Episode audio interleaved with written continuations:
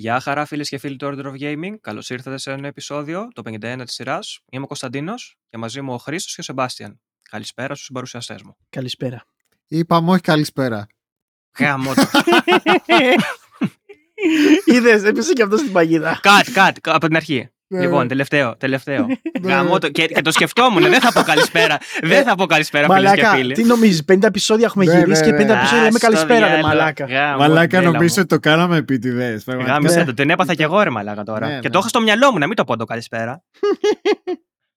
λοιπόν, γεια χαρά φίλες και φίλοι του Order of Gaming. Καλώς ήρθατε σε ένα νέο επεισόδιο, το 51ο της σειράς. Είμαι ο Κωνσταντίνος και μαζί μου ο Χρήσος και ο Σεμπάστιαν. Γεια σας, παιδιά. Γεια σας. Για χαρά. Τι κάνουμε, παιδάκια, πώς είμαστε; Είμαστε μια χαρά. Ε, εσείς πώς είστε; Πώς ήταν η εβδομάδα σας; Γενικότερα ή ως προς προς τη gaming. ε, Γενικότερα, αν ήταν, αν ήταν καλά χωρίς προβλήματα και κατ' επέκταση τι κάνατε με τα κανάλια, με το Twitch κτλ. Εγώ μια χαρά ήμουνα. Ε, ξόδεψα αρκετά λεφτά στο Halloween sale του Steam να πω.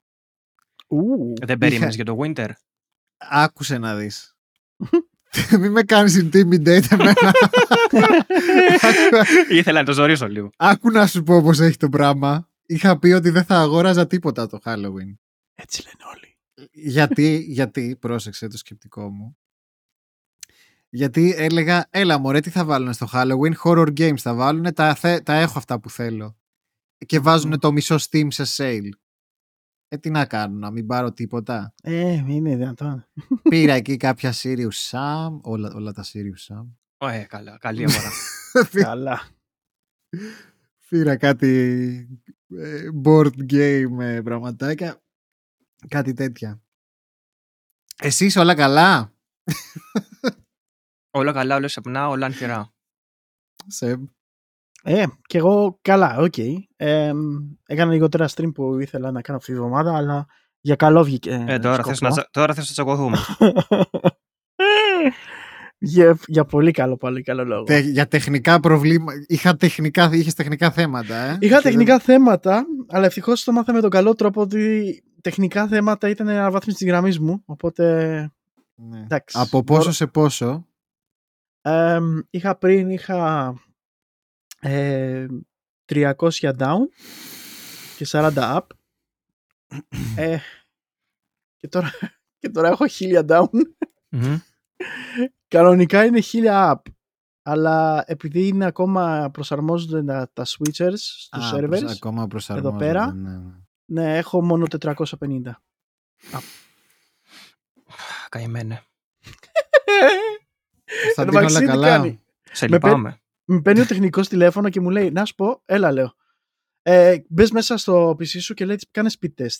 Και λέω: Τι έγινε, ρε Μαλάκα τώρα. Κάνω speed test, παιδιά, και τζιου, φουλάρει το άλλο. Βλέπω χίλια. Και λέω: Τι είναι αυτό. Και μου κάνει have fun και μου το κλείνει. Χαφάν. Πότε ο Μπούστη. Για πείτε μου σχετικά με τα κανάλια δεν- σας. Δεν Για πες, ξέρω πες, τι θα Χρήστο. κατέβαζα με gigabit. Ε, Πα- δεν πρώτα σου απ' όλα, κάνω πλάκα. δεν Δεν θα, μπορώ- προ- δεν θα προλάβαινες να δεις τι κατέβασες. Ναι. Βασικά, βασικά δεν νομίζω να μπορώ να κατεβάσω και τίποτα να τα εκμεταλλευτώ γιατί είναι- υπάρχουν παντού περιορισμοί, έτσι. Ναι, σωστό και αυτό. Δηλαδή δεν παίζει, από, που- δεν παίζει να κατεβάζεις από Όχι. παντού με gigabit. Ναι, οπότε αυτό, αυτό είναι πιο πολύ ρε παιδί μου ε, για εταιρείες και τέτοια ξέρεις, για από να έχουν... κάνα Steam. μο- Ίσως το Steam φτάνει gigabit. Δεν νομίζω ρε. Το Steam, το Steam και πριν κατέβαζα με 25-26 ρε. Αλήθεια. Ναι ρε. Τόσο λίγο. Ωραία, μπράβο. Γι' αυτό Ω, σου λέω. μαλακία. Έχουν βάλει περιορισμούς και αυτά. Μμ. Γιατί αν ο κάθε καμένος κατεβάζει με χιλιάδες Καλά, ναι, μαλάκα, ναι, δεν ναι, ξέρουν τι ναι. να κάνουν Ε, οι πα- άλλοι. πάει το bandwidth, ναι. το έχεις σαν maximum Ναι, εγώ σου θεωρητική λέω, ταχύτητα. εγώ το δίνω, αλλά ναι. εσύ πάρε ό,τι μπορείς. Ναι, ναι, ναι. Αυτό έτσι πάρε τέτοιο. Οπότε μπορεί να τα λέμε τώρα και να λέμε είσαι μαλάκι σε αυτά, αλλά δεν, δεν το εκμεταλλεύουν πουθενά. Κατάλαβα, ναι. Okay, εντάξει. Εντάξει, τουλάχιστον έχεις το φόβο ότι κάπου θα κοπείς. Είσαι ελεύθερος από αυτό. Το μεγάλο, το μεγάλο θέμα μου που διορθώθηκε και ίσως με βοηθήσεις στο stream ειδικά είναι το ping. Το οποίο από 20 κατέβηκε σε 5. Ναι, Πολλά πολύ σημαντικό. είχες. Πολλά, ναι. Ε, είχα γιατί είχα και το wifi δίκτυο μαζί στο σπίτι. Ναι, Αυτό. μπορεί, μπορεί Α. να έχει Πριν είχα- παρεμβολές από του Ναι, δίπλα. πριν είχα, πριν είχα 15-16, με το που έβαλα και το wifi δίκτυο στο PC και τα λοιπά, ανέβηκε στο 20. Οκ. Μια χαρά. Αυτό, δηλαδή, ναι. Και παρόλα αυτά στρίμαρα μία μέρα Sands of Time. Ε, ω- ωραίο βγήκε τελικά, γιατί δεν πείραξε κάτι στα γραφικά, απλά έδωσα παραπάνω ανάλυση και φάνηκε πάρα πολύ όμορφο σαν παιχνίδι- σαν παιχνίδι. Στο PC παίζει παραπάνω από 30 FPS. Ε, όχι. Είναι παντού κλειδωμένα 30. Ρε. Πω. Ναι. Κα- Ε, θα υπάρχει καμιά τσατσιά να κάνεις. Δεν μπορεί. Δεν ξέρω, είναι, εκτός αν το κάνουμε double frame, αλλά δεν, και πάλι δεν δεν είναι εκείνο Κάποια το, το games παιχνίδι, δυστυχώς που το τα παιχνίδι φτιάχνανε- σχεδιάστηκε με 30 FPS. ρε. Αυτό ναι, Μμμ. επειδή τότε Ναι, τα ναι. φτιάχνανε για τις σάπιες στις κονσόλες και τα PlayStation 2 και τα λοιπά που κάποια games έχουν τα physics τους κλειδωμένα με, τα... με το Ναι, ναι, frame μπορεί rate. Να, να γίνονται break το game άμα τα πας να τα Ε, ανεβάσεις. Ναι, ναι, ναι. Εδώ πάρ' το αλλιώς, ρε παιδί μου. Πέσω, βγήκε μετά η τριλογία στο PlayStation 3 που έχω και Και αυτήν. πάλι είναι 30. Και εκεί 30 είναι. Μμ. Ναι. Ναι, που σημαίνει ότι δεν θα μπορούσαν να κάνουν κάτι. Ακριβώς. Ναι. Ε, Είναι ένα, από- το πώς σχεδιάστηκε το παιχνίδι εξ αρχής. Και έλεγες ότι το μισό game βγήκε σε ένα stream. ε. Δεν Το μισό ήξερα. game έβγαλα, ναι. Δεν το θυμόμουν ότι είναι τόσο μικρό. Ναι, και βασικά- εγώ. Βα- Βασικά ξέρεις ποιο είναι το θέμα; Τα segments που έχει, το ένα μετά το άλλο, φε- φεύγανε μπαμπαμ. Και κοιτάω μαλάκα. Ε, ένα segment περνάς, κάνεις save στο επόμενο, που έχει και καλά και ένα flashback που δείχνει και το μέλλον και τα λοιπά, σου βοηθάει λίγο στην πίστα πώς να προχωρήσεις. Ε, και γράφει, και, ξέρω, ένα segment ήταν 2%, 2 με 3% ξέρω εγώ. Και λέω, what? Μπαμπαμ. Ε, Μια χαρά. Καλύτερα. Ναι, αλλά ναι, από ό,τι βλέπω, μάλλον ε, αύριο στριμάρω άλλη μία μέρα. Ε, θα στριμάρω πιο νωρίς αύριο γιατί με off είναι αργία στη Γερμανία. Είναι η ηθική τους επέτειος εδώ πέρα του, της Γερμανίας εδώ πέρα, εξαρτησίας. Μμμ. Ε, οπότε αύριο είμαστε off, σπίτι και λογικά μεσημεράκι στριμάκι. Οπότε αυτό και θα δούμε τώρα από εκεί πέρα αν θα, αν θα ανοίξω και άλλο stream. Ε, γιατί λογικά αυτή η εβδομάδα θα είναι και τα τελευταία μου stream. Ε, γιατί έχω να κάνω μια Ναι, μικρή... όχι, όχι για πάντα, διευκρίνησε όχι για αυτό. πάντα, ναι. Ε, το τελευταίο μου stream για δύο εβδομάδες νομίζω. Μπορεί, μπορεί και λιγότερες, μπορεί άμα νιώθω καλύτερα να ανοίξω. Τι εννοώ ότι έχω μια μικροεπέμβαση στη μύτη, ε, η οποία θα μπω στο νοσοκομείο ρε παιδί μου για τρεις μέρες, αλλά θα βγω, απλά δεν μπορώ να μιλάω. Και γι' αυτό το λόγο και τα παιδιά, ε, λογικά δύο εκπομπές του Order of Game θα τις κάνουμε μαζί. Θα, Μμμ. θα, θα σας λείψω έτσι. Ελπίζω να σας λείψω. Όχι. Α, καλά. Εντάξει, θα, Σκάσε. θα βρούμε κάποιο λόγο να, ρα- να, ραντάρουμε, να ραντάρουμε, μην ανησυχείς. Αυτά από μένα. Ωραία. Για πες μας, Χρήστο, και εσύ. Next. Καταρχάς να ευχηθώ στο Σεμπ ε, καλή ανάρρωση. Thank you, thank you, Φυσικά thank και you. γρήγορη και όσο το γρήγορη δυνατόν τα λοιπά. με λιγότερη ταλαιπωρία. Thank you, boys. Ε, εγώ παίζ- έπαιζα Fata Morgana φυσικά, The House in Fata Morgana, visual novel. Ανέβασε και το βιντεάκι είδα στο YouTube, ε. Ε, ναι, έκανα ένα recap και θα ξανακάνω αυτή τη βδομάδα. Γιατί, ρε παιδί μου, σε ένα παιχνίδι που έχει τόσο πολύ text, ε, δεν μπορεί, αυτούς, του- έστω και αυτούς τους λίγους που θέλουν να το παρακολουθήσουν, εντάξει, δεν μπορείς να τους αφήσεις, ξέρεις, να δες, ας πούμε, VOD 10 ώρες για να κάνεις catch up στο story, ας πούμε. Ναι, σίγουρα, σίγουρα. Οπότε ό,τι μπορώ να κάνω για να μένουν up to date όσοι μπορούν θα το κάνω. Και με αυτό θα συνεχίσουμε και την επόμενη εβδομάδα φυσικά. Και εσύ, Μεγάλο Κωνσταντίνε; είναι, Ναι, είναι μεγάλο. Ε, εγώ τελευταία εβδομάδα τώρα Halloween και βλακίες ε, και τα λοιπά που έχουν ε, φέρει. Έπαιξα την Τρίτη, την Τετάρτη, συγγνώμη. Ε, έκανα full playthrough ένα παιχνίδι που λέγεται Horror Tales The Wine. Ε, το οποίο ήταν ε, πρώτου προσώπου έτσι αρκετά ατμοσφαιρικό, με πολύ ωραία γραφικά, φτιαγμένο από ένα άτομο. Και από ό,τι έχω διαβάσει, αυτό είναι- θα είναι σειρά The Horror Tales, θα βγάλει σίγουρα τα δύο παιχνίδια με διαφορετικά concept. Πολύ, πολύ ωραίο παιχνιδάκι, εντάξει, τίποτα τρελό, αλλά είχε ωραία ατμόσφαιρα και άρεσε και στα παιδιά και βγήκε και σε ένα stream. Ε, την Πέμπτη είχα στα χέρια μου το Day One το Fatal Frame ε, Maiden of Blackwater που βγήκε το port που βγήκε στο PC. Ε, οπότε ξεκινήσαμε αυτό που ενδεχομένως θα συνεχίσω και αυτή την εβδομάδα. Πώς σου Ε, φάνηκε; Ήταν καλό. Είχα ξεσυνηθίσει το. Είχα παίξει το προηγούμενο Fatal, τα προηγούμενα Fatal Frame που είχα παίξει ήταν στο PlayStation 2. Η τριλογία του PlayStation 2. Ε, να Ε, πούμε, οι περισσότεροι εδώ μπορεί να το ξέρουν σαν Project Zero. Σαν Project, Project Zero, ναι, Zero, ναι, ναι. ναι, ναι. ναι. Γιατί στην Ευρώπη έτσι λέγονταν αυτά τα games. Ναι. Ε, ήταν ωραίο. Ήτανε, ε, είχα, επειδή σ- τα παιχνίδια λίγο τώρα σύγχρονα είναι λίγο πιο γρήγορη η ρυθμή του, ένιωθα ότι έπαιζα πολλές ώρες, τον είχα παίξει πολύ λίγο. Αλλά άρεσε και στα παιδιά. Εντάξει, το port ήταν, να πω ότι ήταν λίγο κακό. Οι Ιάπωνες δεν φημίζονται για τα port τους. Δηλαδή, Αλλήμωνο. για να παίξω. ε, αρχικά δεν λειτουργούσε keyboard mouse, δεν λειτουργούσαν τα inputs, έπρεπε να παίξω με controller. Και κατά δεύτερο. το έγραφε. Δεν, ε, δεν έκανε. Ε, τα ήταν ε, δύο, λαλού, τι- δύο λαλούς και τρεις χορεύουν. Στο Steam Ε, τα γράφουν συνήθως άμα δεν, δια- άμα δεν Ε, λειτουργεί τότε. Τι να σου πω, δεν λειτουργούσαν. Ε, και Wow. το άλλο μεγάλο πρόβλημα ήταν ότι το κάνανε port και όταν πήγα να το παίξω στα 144 frames που, που έχω την, την ορθόνη με τα heads, μου έτρεχε λες και το είχα σε emulator και έτρεχε 300%. Οπότε έπρεπε να το κάνω force από το control panel της NVIDIA στα 60 για να μπορεί να τρέξει την ταχύτητά του. Ε, που δεν- εντάξει, αυτά δεν είναι προ, τίποτα προβλήματα. Θεωρώ, θεωρώ δηλαδή ότι πρέπει να τα έχουν κοιτάξει λίγο. Δεν το δοκιμάσαν, ας πούμε, πριν να το βγάλουν έξω. Τέλος πάντων. Κατά τα άλλα, αυτά είναι μικρές για, Για την μένα. Goa μιλάμε. Ναι, ναι, αυτά είναι μικρές, ε, μικρά Ναι. προβλήματα. Αφού έπαιξε και. έπα- Πήγε καλά το stream, ήταν όλα εντάξει. Μας άρεσε, άρεσε και στα παιδιά και θα το συνεχίσουμε όσο, όσο κρατήσει το ενδιαφέρον. Ενδεχομένως το τερματίσουμε κιόλας. Δηλαδή. Μια χαρά. Εμένα μου άρεσε το Maiden of Blackwater και άστος να λένε. Εν τω μεταξύ, ε, πα- πάντα σκεφτόμουν ρε μαλάκα.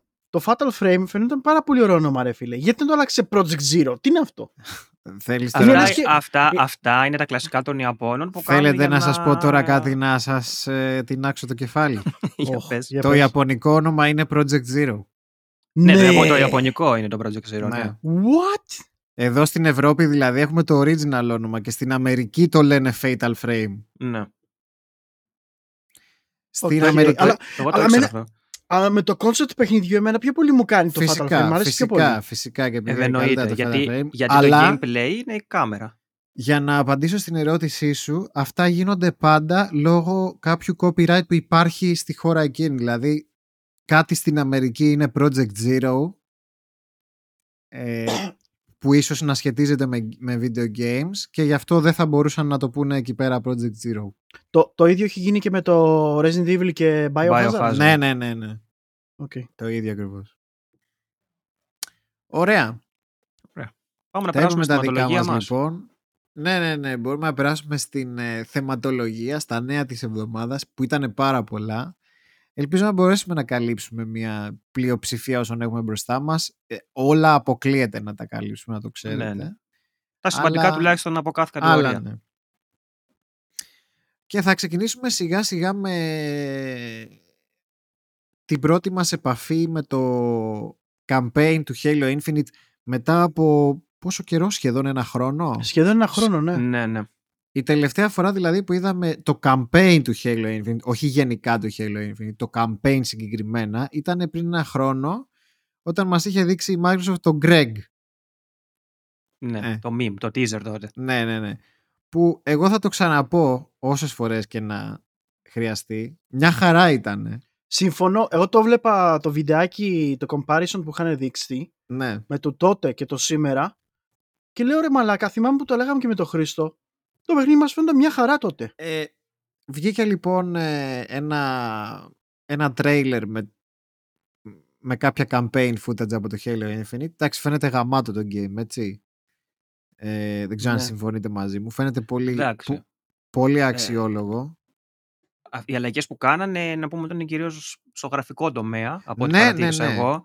Οι οποίοι εντάξει, ήταν σημαντικές αλλαγές. Δηλαδή, είναι, άμα το, άμα το παρατηρήσεις δίπλα-δίπλα, Reflections και όλα αυτά ε, που είδα. μιλάμε Xarox, για ναι, μεγάλη ναι. διαφορά. Ωραία, Και για θα το field σου- of view και όλα. Θα σου πω, είναι μεγάλη η διαφορά, αλλά αυτό που είπα στον εαυτό μου είναι ότι και, και έτσι όπως ήταν πριν να ήταν, εγώ δεν είχα πρόβλημα.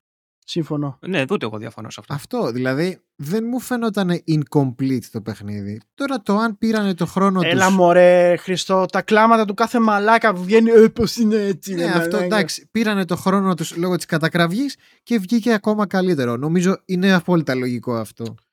Εγώ, εγώ είναι, είναι αυτές οι μαλακίες των gamers ρε φίλε. Δηλαδή δεν, δεν κοιτάνε ότι το παιχνίδι βγαίνει και, σε, και στις δύο generation. Ε, και θα είναι εντάξει. συμβατό πλήρως και με το, Ναι, ναι, και ναι. π.χ. με το, το backwards στο σύστημα του Xbox. Όχι ρε, όχι. Είναι φαίνεται σκατά. Φαίνεται Ξέρεις τι last έχω gen. στο μυαλό μου; Έχουν πει, καταρχάς ναι, να σημειώσουμε ότι το Halo Infinite είναι cross-gen παιχνίδι. Έτσι. Μμμ. Κάτι που Μμμ, πολλές φορές το ξεχνάμε και το αγνοούμε. Είναι και παιχνίδι Xbox One το Halo Infinite που όμως είναι φτιαγμένο για το Series. Έτσι, κάτι το οποίο δεν είναι εύκολο όπως καταλαβαίνετε. Ένα παιχνίδι των Series να παίζει στο Xbox One και έχουν πει ότι θα παίζει 1080p 30 fps στο One. ΟΚ. Okay. Okay. Okay. Πιστεύω πως στην προηγούμενη του μορφή θα έπαιζε καλύτερα στο One. Κατάλαβες; Αυτό ναι. πιστεύω. Κοίτα, περίμενε. Εγώ σου λέω ότι μπορεί απλά τώρα να δείξανε footage από το Series X. Και όντως το, το Series το One να είναι σε παρόμοια μοίρα με το προηγούμενο τέτοιο βίντεο. Ε, κάπου και εγώ κάπου ενδιάμεσα κλείνω, δηλαδή πιο πολύ προς αυτό που είπε Δηλαδή νομίζω ότι αυτό που θα βλέπαμε τώρα θα ήταν πιο κοντά σε αυτό που θα βλέπουμε σε ένα Xbox ε, One και αυτό που πήραμε τώρα είναι κάτι σαν, να λέμε, σαν ένα mini next gen update αν θέλει, που δεν είναι next gen, απλά είναι refurbished ε, τα γραφικά και τα textures ναι, ναι, ναι, ναι, φαίνονται.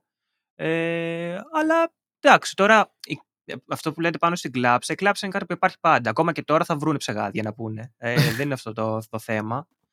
Ε, κατ' εμέ βέβαια, καλύτερα που δεν το βιάστηκαν και το το, το Δεν το συζητώ. Υπάρχουν πολύ σημαντικές ε, αλλαγές και είναι και πολύ πιο κοντά στην παλιά αισθητική των Halo, το art style, σε σχέση με αυτό που είχαν φτιάξει αρχικά. Ναι, ναι, ναι, ναι. Απλά για μένα, σαν τεράστιος φαν του Halo, δεν ήταν κάτι που ήταν και απαραίτητο.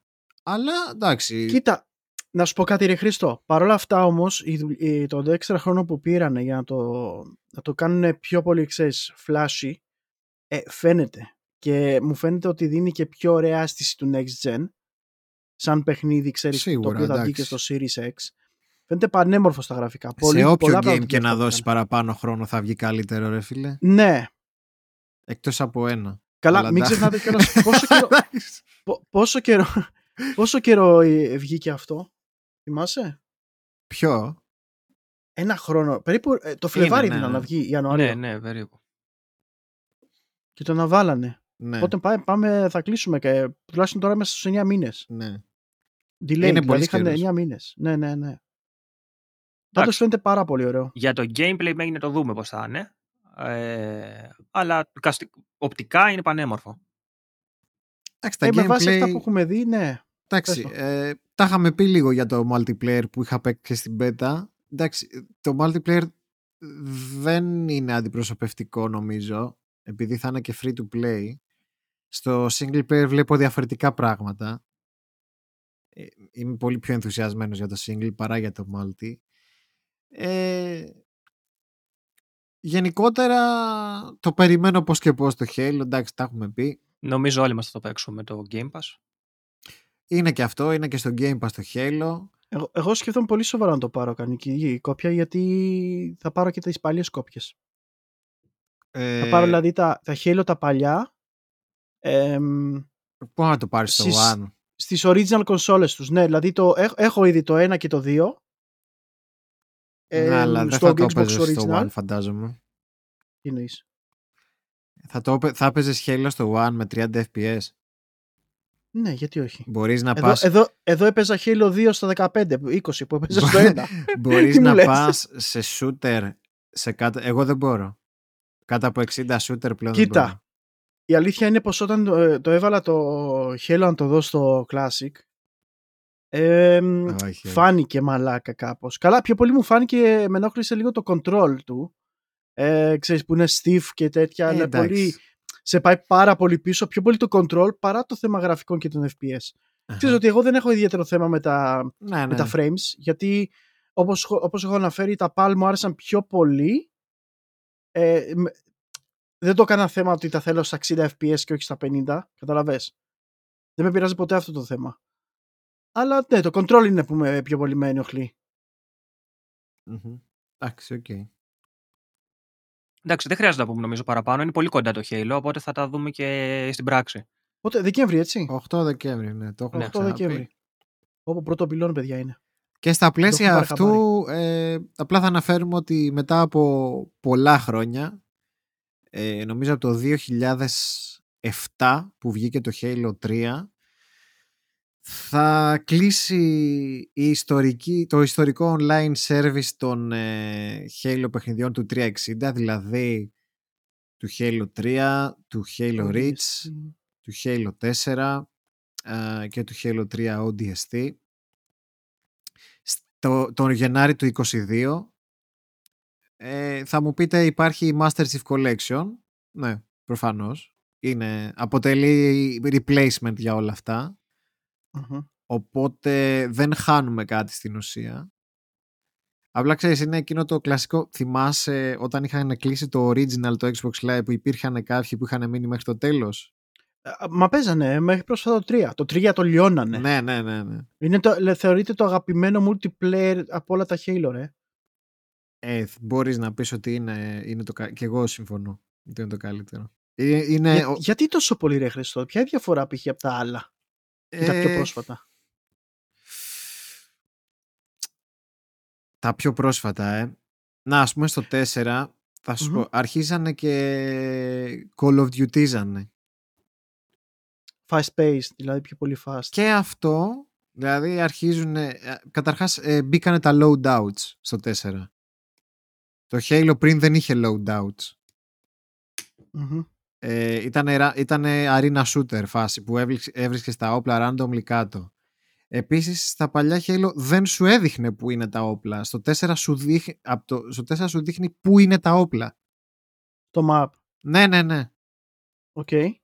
το οποίο το θεωρώ ιεροσυλία. Συ- Συμφωνώ γιατί π.χ. το Quake έχει κάτι παρόμοιο. Ε, ότι στο Champions. Quake έπρεπε, ναι, ε, ο, σκοπός, ο σκοπός του παιχνιδιού, ένα από τα κομμάτια εκτός ότι το, ε, έπρεπε να μάθεις το παιχνίδι και τα λοιπά των Champions και τα, πώς χειρίζεται, το movement του παιχνιδιού, έπρεπε να μάθεις τα maps.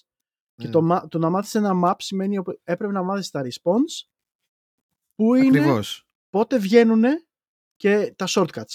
Όλα Εντάξει. αυτά συμπεριλαμβάνονται μέσα στο game, καταλαβες. Ακριβώς. Ξέρουμε όλοι ότι αυτά τα κάνουν για τους νεότερους παίκτες Μμμ. για να είναι πιο noob friendly αλλά για μένα χάνει ένα essence του παιχνιδιού το να το αφαιρέσεις αυτό δηλαδή το να, το να ξέρουν όλοι που θα βγει ένα όπλο ε,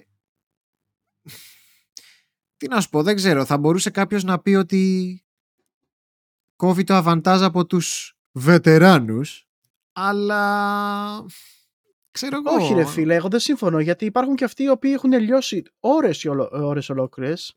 Ναι, σε παιχνίδι που, έ- που υπάρχει competition δεν πρέπει και εσύ να μάθεις τα τερτύπια Ναι. του παιχνιδιού. Ωραία. Ε, Δηλαδή, το, ας πούμε, μπορεί να το βάλεις με, καθαρά με level. Ε, αυτά έχουν γίνει, αλλά φαίνεται, έχει φανεί πολλές φορές ότι δεν λειτουργούν τα matchmaking συστήματα. Ε, αυτό είναι. Κάποιος πρέπει να Ε. φτιάξει κά- κάποια στιγμή ένα σοβαρό, σωστό matchmaking, ρε φίλε. Το σημαντικό όμως που πρέπει να πούμε στο, στο συγκεκριμένη είδηση είναι ότι δεν θα μπορεί να παίξει κανονικά τα παιχνίδια Halo όποιος τα έχει στα, στο 360, απλά θα περιοριστούν καλά, ή- ναι. ή δεν θα, δεν θα μπορούν να παίξουν να λειτουργήσουν τα online, το οποίο είναι, είναι φυσικό επόμενο, παιδιά. Δεν, δεν μπορούν Προφανώς, δηλαδή. εντάξει. Είναι ήδη μέσα σε δύο γενιές πριν. Αυτό θα γινόταν αργά ή γρήγορα αυτό και πρέπει να θυμάστε πάντα ότι τα, τα, ό,τι έχει multiplayer έχει ημερομηνία λήξης στο multiplayer του. Ε, βέβαια. Είναι, για- είναι καλύτερα που εξοικονομούν πόρους από αυτό το πράγμα και κάνουν focus περισσότερο σε άλλα. Γιατί πρέπει να πάμε και παρακάτω. Ναι, σε, σε άλλη περίπτωση θα δήλωνα πολύ πικραμένος, ειδικά εφόσον αφορά Halo, αλλά επειδή υπάρχει το Master Chief Collection που είναι όλα αυτά τα παιχνίδια μαζί και με πολύ καλύτερο netcode κτλ. Ε, δε, δεν υπάρχει καμία απώλεια, ευτυχώς. Οπότε η ιστορία και το legacy του Halo προχωράει κανονικότατα. Ωραία. Και θα πάμε στα της Sony που θα μας τα πει ο Seb ε, γιατί είχαμε αυτή τη βδομάδα και ένα State of Play. Μμμ. Ε, αυτή τη εβδομάδα λοιπόν έγινε το, ένα σχετικά μικρό state of play. Έδειξες κάποια παιχνίδια κτλ. Ε, κανείς, είδε κανείς σας το state of play? Ε, δεν το είδα live, είδα κάποια trailers ε, μετά. Ού, ούτε εγώ το είδα live, ήταν αργά. Μ, Είδα τα παιχνίδια που έδειξαν βασικά εγώ. Ναι. Ε, έδει, έδειχνε κάποια και reveals όπως με το Deathverse. Ε, reveals. Πρέπει να είχαν ξαναναφέρει παλιότερα νομίζω το Deathverse, απλά τώρα το δείξανε. Ε, δεν μου κάνει τρελή εντύπωση, πρόκειται για ένα fighting Καταρχάς- ε, roguelike παιχνίδι. Να πω λίγο τη γνώμη μου για αυτό το, μα, για αυτό το State of Play. Για πες, πες, Νομίζω ότι η Sony μας κοροϊδεύει. πες. Γιατί; Ε, δεν είναι State of Play αυτό. Ρε, Αυτό το παρουσία State of δίνουν. Play ήταν χειρότερο και από τα χειρότερα direct της Nintendo. Αυτό είναι, Χρήστο, απλά για να, για να δι- δηλώνουν παρουσία, ρε φίλε. Ότι Κατάλαβες, κάτι απλά κάνουμε ότι- κι εμείς. Ναι, κάτι, κάνουμε κάτι για τον κόσμο, ρε παιδί μου, δεν ξέρω πώς να το πούμε. Απλά είναι κάτι το οποίο θα, κα- θέλουν να κάνουν. Εντάξει, δεν έδειξαν κάτι πάντως. Θέλω να πω, ήταν σαν Όχι. να, σαν να έβγαζαν με ένα. Θα μπορούσαν να έχουν βγάλει ένα άρθρο να ενημερώνουν τι να περιμένουν. Αυτό πραγματικά. Αυτά τα παιχνίδια που έδειξαν ήταν για άρθρο εκτός από ένα παιχνίδι που έδειξαν στο τέλος. Και, Ναι. αυ- και αυτό παίζει. Δηλαδή, για μένα, ας πούμε, που γουστάρω JRPG ισχύει αυτό. Για άλλους μπορεί και αυτό να είναι αδιάφορο. Για πες. Ναι, ε, δείξαν λοιπόν αυτό, δείξαν κάποια indie παιχνιδάκια, τα οποία ειδικά ένα, το οποίο We Are ε, Off trail, ε, τέτοιο, περίεργο μου φάνηκε, πρόκειται για ένα band simulator Ναι. και έρχομαι και λέω ρε φίλε, δεν λέω ο καθένας να κάνει ό,τι, ό,τι παιχνίδι θέλει, εντάξει. Απλά ρε μαλάκα, κάποια από αυτά τα παιχνίδια μου φαίνεται ρε φίλε, δηλαδή, ε, κα- σον και καλά πρέπει να κάνουμε κάτι το οποίο δεν έχει ξαναγίνει. και ρε μαλάκα, δηλαδή βγε- καταλήγεις σε ένα concept το οποίο ρε μαλάκα δεν ξέρω τι, τι, τι κόσμο να τραβήξει. Αλλά ειλικ- ειλικρινά δεν ξέρω τι κόσμο να τραβήξει. Εντάξει, Σεμπ, δεν είναι όλα τα projects επιτυχημένα. Το δέχομαι. Εντάξει. Αλλά σου λέω, μου φαίνεται πολύ περίεργα ρε φίλε Ο να καθένας κάνεις έχει αυτό. ένα Τέλος concept πάντων. στο κεφάλι του και άμα το. Α, όποιος το αγκαλιάσει, το αγκάλιασε. Άμα βρει κοινό, βρήκε. Άμα δεν βρει, δεν βρίσκει. Narrative driven παιχνιδάκι και τέτοια ρε. Ε, Bugsnax. Εντάξει, Είδαμε DLC. λοιπόν το announcement trailer, έτσι, ε, του DLC, αυτό. Εγώ θυμάμαι Ε, γέλαγε ο κόσμος αυτό το παιχνίδι. Τώρα δεν γελάνε πλέον. Θέλω, θέλω να σε ρωτήσω σχετικά με αυτό, γιατί ήταν από τα launch games του PlayStation. Ναι, ναι, ναι. Ε, θέλω να μου πείτε λίγο τι γνώμη έχετε για το Bugsnax. Αδιάφορο. Πλήρως για μένα. Εγώ Bugsnax. θα το δοκιμάσω να βγει στο PC, γιατί θα βγει στο PC. Ε, Μμμ. Θα το δοκιμάσω από περιέργεια και μόνο να δω τι είναι. ΟΚ. Ε, πάντως, η αλήθεια είναι, μπορεί να είναι φοβερό παιχνιδάκι. Μπορεί να έχει τη φάση του, την πλάκα του, έτσι. Αλλά το αδικούν πραγματικά τα τρέλερ, ρε φίλε. Μου φαίνεται πολύ, μου- πολύ βαρετό, ρε. τα Ναι, τρέλερ. δηλαδή, εντάξει, μπορεί να κάποιο να τους ξενερώνει το ότι φαίνεται υπερβολικά παιδικό. Αχα. Αλλά εντάξει, εγώ τόσα χρόνια έχω μάθει να Δεν μην είναι αυτό μένω το στο θέμα μου. κομμάτι Απλά της εμφάνισης. νομίζω. Άμα, άμα πάρεις... Συγγνώμη που διακόψα. Όχι, όχι, πες. Άμα πάρεις παράδειγμα όμως το Animal Crossing, έτσι, ε, το οποίο ό,τι δείχνει στα τρέλερ έτσι είναι το παιχνίδι, ε, μπορείς να σκεφτείς ότι Σε και τέτοια το φάση είναι. Bugsnax ναι, μπορεί να προσφέρει κάτι παραπάνω από ό,τι δείχνει. Ναι, Δεν ξέρω, ή- εντάξει. Δεν δεν χρειάζεται ξέρω- να είναι όλα πιου πιου και Συμφωνώ, δράση μα, και- συμφωνώ απόλυτα. Γι' αυτό το λόγο δεν είπα κάτι για το We Are Off. Γιατί λέω ο καθένας ό,τι θέλει να κάνει. Εντάξει, για μένα εγώ τι λέω. Δηλαδή λέω την- την άποψή μου. Ε, επειδή αυτό το παιχνίδι ήταν day one, δεν ξέρω αν έχει παίξει κάποιος, αν έχει ασχοληθεί. Όσοι έχω δει είχαν PlayStation και στρίμαρα στα κανάλια τους. Ε, εννοείται στριμάρανε ξέρεις, πιο μεγάλους τίτλους σε ονόματα όπως τα Demon Souls που ήταν Day One, ε, κάποιο backwards compatible game, δηλαδή Bugsnax, δεν είδα πουθενά. Ναι, δεν φάνηκε πάρα πολύ. Τίποτα, όχι. Και δεν, ξε- δεν ξέρω. Λοιπόν, ε, Five Nights at Freddy's. Καλά. Εντάξει. Εντάξει, ΟΚ. Ε, Α, α, εδώ, ε, κλασικό. εδώ είναι το δικό μου το αδιάφορο. ναι, ναι, κλασικό, εντάξει. αλλά ε, είναι, είναι πάλι αυτό ρε μαλάκα, όταν ε, σ' αρέσει πάρα πολύ πίτσα ρε παιδί μου, Μίλτον. και τρως πίτσα. την τρως, «Μμμ, πολύ ωραία πίτσα. Κάτσε να φάω και αύριο πίτσα. Τρως και την επόμενη μέρα πίτσα και όλη τη βδομάδα καταλήγεις και τρως πίτσα. Ε, σε κάποια φάση Κάποια θα πεις, στιγμή μαλάκα θα δεν τη θέλω άλλη καθίσει την πίτσα. πίτσα. Ναι. Ναι ρε μαλάκα. Και να αλλάξει λίγο το concept, να το καταλάβω. Δηλαδή να θέλει κάτι, να το οδηγήσει κάπου αλλού. Όχι. Λογικά θα είναι ακριβώς το ίδιο Χωρίς πράγμα. να θέλω να παρεξηγηθώ με Μμμ. ακροατές, νομίζω ότι το Five Nights at Freddy's απευθύνεται κυρίως σε μικρότερες ηλικίες. Ναι, είναι από τα χώρα τα οποία ναι. Ναι, horror Απ' για το έκανε, μικρότερες το ηλικίες. έκανε, αυτό το παιχνίδι το έκανε κλα, μο, solo. Το έκανε κάρι solo ο Mark Apply από το ε, YouTube, έτσι. Ε, ναι. Δηλαδή αυτός το έκανε popular. Είναι κλασικά μόνο για αυτό, το, για αυτό το λόγο αυτό το παιχνίδι έχει πετύχει τόσο. Ε, ναι. Και ο PewDiePie Ε, το είχε παίξει. Ε, ναι, εντάξει, μετά, όλοι, όλοι αυτοί πιο μετά. τα προμοτάρια. Αργό, αργότερα, αργότερα το τραβήξανε όλοι, ρε παιδί μου, γιατί τράβηξε κόσμο. Μμ. Ε, λογικό. Ε, μετά είδαμε τη μεγαλύτερη ίσως ε, πιο ανακοίνωση η οποία το Death Store το οποίο βγαίνει PlayStation 4, 5 και Switch Ε, το Dead- Dead Door για μένα φάνηκε πάρα πολύ καλό παιχνίδι από την πρώτη μέρα που Παιχνιδάρα. ανακοινώθηκε. Το Death Door είναι παιχνιδάρα, εγώ το έχω παίξει. Παιχνιδάρα. Από τα καλύτερα Ε, της χρονιάς είναι. Ε, το πιστεύω. Ε, το έχω δει, το ζαχαρώνω και απλά το περίμενα ή PlayStation 4 ή Switch. Και θέλω να ελπίζω σε physical copy. Ε, 23 Νοεμβρίου, by the way, για Switchάκι ε, και PlayStation και αυτά. Έτσι. Γαμό, nice. Τέλειο είναι αυτό. Ταιριάζει Ε, στο Switch Guardian νομίζω. Ναι, Ναι, εδώ, έρχομαι- εδώ έρχομαι- το, τελε- το επόμενο παιχνίδι, παιδιά, θα είναι λίγο έτσι να τρολάρουμε. Ε, free to play. Kart Rider. Kart Rider Drift. Μμ, Super Mario, Announced. Super Mario Banana. Super, Wa- Super Mario Wannabe. Ε, Mario Kart. Ε, με τους ήρωες της τέτοιας, έτσι, το Mega Man και αυτά.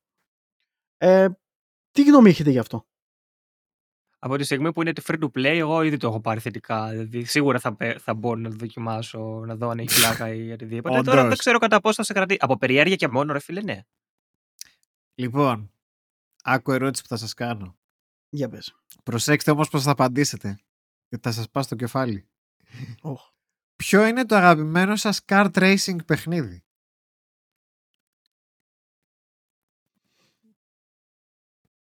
Ε, πες, Κωνσταντίνε. Ε, Δεν είναι μόνο της εντάξει. Nintendo, να πω. Ε, Υπάρχουν... ναι. ε, υπα- θα πω ότι υπάρχουν τρεις, τρεις main σειρές που μου Μμμ. έρχονται στο μυαλό. Μία είναι το Mario Kart, μία είναι το Μμμ. Crash Team Racing Ακριβώς. και άλλη είναι τα Sonic.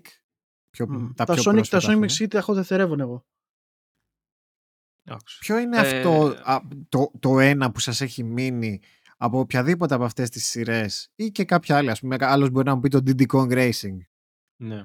Έχω Το οποίο είναι και πάρα πολύ κοινός. Το, το ζητάνε πάρα πολύ στο. στο τσάμα, αλλά. Nintendo Switch Online. Δεν ξέρω. Καλά, εντάξει.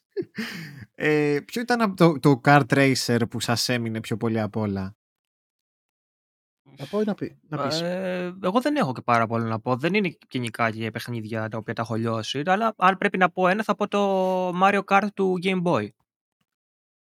Το Advance. Του Advance, ναι. Αλήθεια. ναι. Το Advance είναι το Καλά, Super, ε, το, το, το Super Nintendo. Όχι, όχι, είναι δικό του. Δικό δικό του. Ναι, ναι, ναι. Ήταν ναι. remake. Μάλλον τον μπερδεύουμε με κάποιο άλλο. Όχι, όχι. Απλά ήταν σαν, ήτανε σαν του Super Nintendo, ξέρεις, που το έβλεπες από πίσω, ρε παιδί μου, με sprite και... Α, τέτοια. αλλά ήταν αποκλειστικά δικό του, έτσι. Ναι, Ναι, ναι, ναι. ναι. Α, ΟΚ, cool. Για εγώ πες θα εσύ. πω... Ε, εγώ θα πω Crash. Crash Team Racing. Το ένα. Ναι. Ε, ο Αλήθεια. λόγος είναι πολύ ε, απλός γιατί ενώ όλοι ήταν περίοδος όταν ε, βγήκε το Mario Kart όλοι είχαν ενθουσιαστεί με το Mario Kart ήταν φο- φο- φοβερό παιχνίδι έτσι Του SNES Ε, ή του Nintendo 64. του 64 Ε, ναι. γιατί ε, ενώ, ενώ ήταν ωραίο του NES ήταν το αρχικό limitation του Super Nintendo που δεν μπορούσε να δώσει ακριβώς Ε, ναι. ε, ίσως το Vision, ενώ ήταν φοβερό σαν παιχνίδι. Εγώ όμως προτιμάω το 64, έπαιζα αυτό πάρα πολύ και όταν βγήκε το Mario, ανακοινώσαν το Mario Kart, θυμάμαι στα Game Pro και τα λοιπά, θυμάμαι ότι το έκραζα. Λέω μαλάκα και να δεις που αντιγράφουν το Mario Kart τα ζώα. και το πήρα. Και το πήρα με τον αδερφό μου, παιδιά, έχει campaign. Έχει solid mechanics με τα go-kart, ναι. έχει φοβερό drifting και τα λοιπά system. Ε, παρόμοιο και για μένα έως καλύτερο από το Mario Kart. Ε, όλα αυτά δημιουργούν ένα ψηλό original πακετάκι. Και μόνο και μόνο για το campaign αξίζει να πάρεις το παιχνίδι. Για μένα Crash Team Racing hands down ρε, του PlayStation 1. ΟΚ. Άκου να Εσύ; δεις. Είπαμε διαφορετικά ο καθένας και μ' άρεσε. Είδες. αυτό. Σε πιάσαμε προ εκπλήξεως. Εγώ θα πω το Mario Kart 8. Το τελευταίο Mario Kart. Μμ. Πιστεύω είναι, είναι το καλύτερο kart racing. Με το περισσότερο content και το πιο αξιόλογο content.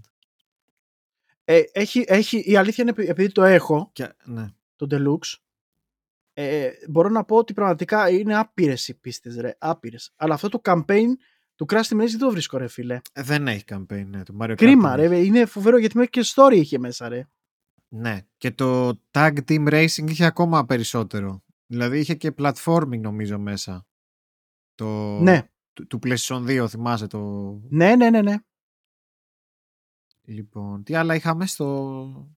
State of Play; Είχαμε λοιπόν και ένα ανακοίνωση και ενό καινούριου χαρακτήρα στο King of Fighters 15. Ναι, ναι, τη Ε. Dolores. Εντάξει. Λοιπόν, ε, επίσης άλλο ένα παιχνίδι που δεν κατάλαβα Χριστό ήταν το Ναι, First Class. Το first class, ναι. Ε, εξηγήστε μου, ρε. Δεν είναι ξέρω. free παιχνίδι του PlayStation Plus. Δεν ξέρω Που έρχεται κι τον Νοέμβρη. Τι είναι αυτό; Χρήστο, ξέρεις τίποτα από αυτό; Όχι, Ούτε εγώ. δεν κατάλαβα. Άψογα. Λοιπόν, κανείς δεν καταλαβαίνει τι γίνεται. Τι γίνεται. Ε, από ό,τι έχω καταλάβει, το λίγο που έχω καταλάβει, ε, είναι κάτι τύπου, όχι pa- party game, ε, Puzzle. κάτι κοντά σε Among Us, ε, κάτι τέτοιο. Ρε, παιδί. Δηλαδή είναι τέτοια ιδεολογία. Μπαίνεις μέσα με άλλους, μιλάτε και κινείσαι μέσα σε ένα χώρο Αυτό- και κάνεις διάφορα. Είναι Ωραία. Αυτό, asymmetric λοιπόν- multiplayer, μήπως... Είναι α, third person. Third person είναι. Σαν το Dead by Daylight, αλλά όχι με τέτοια. Ε, είναι κοντά, έτσι, Όχι με οπτικά είναι zombie. κοντά στο Dead by Daylight. Είσαι μέσα σε Α. ένα χώρο και κάνεις διάφορα πράγματα. Σαν εργασίες, συνεργάζεσαι με τους Σαν άλλους. cooperation Dead by Daylight, χωρίς εχθρό, ας πούμε, με παζλάκια και τέτοια. Κά- Μμ, κάτι τέτοιο μου φαίνεται. πιο κοντά σε, σε 3D Among Us θα, θα το αποκαλούσα. Μμ. Αυτό και το άλλο παιχνίδι, το Little Devil ε, Isle, ε, Inside, Little Devil Inside, Ε, μου καλά φάνηκε αυτό. τελείως διάφορα. Αυτό για μένα είναι το Δεν- πιο ενδιαφέρον μαζί με το επόμενο που θα πούμε. Και μαζί και το τελευταίο, το μεγάλο για μένα παιχνίδι της ανακοίνωσης που είπαν στην, ε, σε αυτή την τέτοια είναι το Star Ocean, Ocean ε, The Divine Force το οποίο είναι announced για PlayStation 4 και PlayStation 5. By the way, φαίνεται πως είναι hybrid παιχνίδι, έτσι; Δηλαδή φαίνεται από θέμα ναι. γραφικών, φαίνεται Ναι, πως εντάξει. υστερεί Είναι παροχημένο. από το New Generation, αλλά πρόκειται για ένα ε, ε, Star Ocean παιχνίδι το οποίο περιμένουμε πάρα πολύ καιρό. Ε, μ, δεν παίρνω υπόψη τα online, έτσι. Όχι. Οπότε, ναι, με βάση αυτό έχουμε ένα και, καινούργια περιπέτεια single player RPG ε, της μεγάλης μεγάλης σειράς αυτής ε, Star Ocean. Τι γνώμη έχετε γι' αυτό; Για Ο πες Χρήστος το. να πει πρώτος που τον ξέρω ότι είναι... Κοίτα, Εγώ τη λατρεύω αυτή τη σειρά από το, από το PlayStation 1. Μμ. Από το Star Ocean The Second Story. Γιατί του σου- υπάρχει από το Super Nintendo η σειρά, αλλά Μμμ. δεν είχε κυκλοφορήσει εδώ. Το έπαιξα αργότερα σε fan translation το ένα. Ναι. Ε, α- τα αγαπάω τα τρία πρώτα παιχνίδια. Το τέταρτο είναι Σάπιο. Το Last Hope. Ε, το πέμπτο επίσης είναι Σάπιο που είχε κυκλοφορήσει. Ήταν και εκείνο hybrid. Είχε βγει σε PlayStation 3 και 4. Και τώρα αυτό στην ουσία είναι το έκτο παιχνίδι της σειράς και μου κάνει και λίγο reboot να σου πω. Σαν reboot μου φαίνεται. Πώς το χρειαζόταν κιόλας; Μωρέ, ας το χρειαζότανε απλά. Το Star Ocean είχε από τα πιο ωραία combat σε JRPG κάποτε. Ε, Μμμ. Εδώ βλέπω το έχουν κάνει λίγο σαν το Xenoblade του Wii U. Το Xenoblade το X. Ναι. Ένα, ένα παιχνίδι το οποίο το έχουν ξεχάσει όλοι. Γιατί είναι σαν, σαν spin-off των Xenoblade.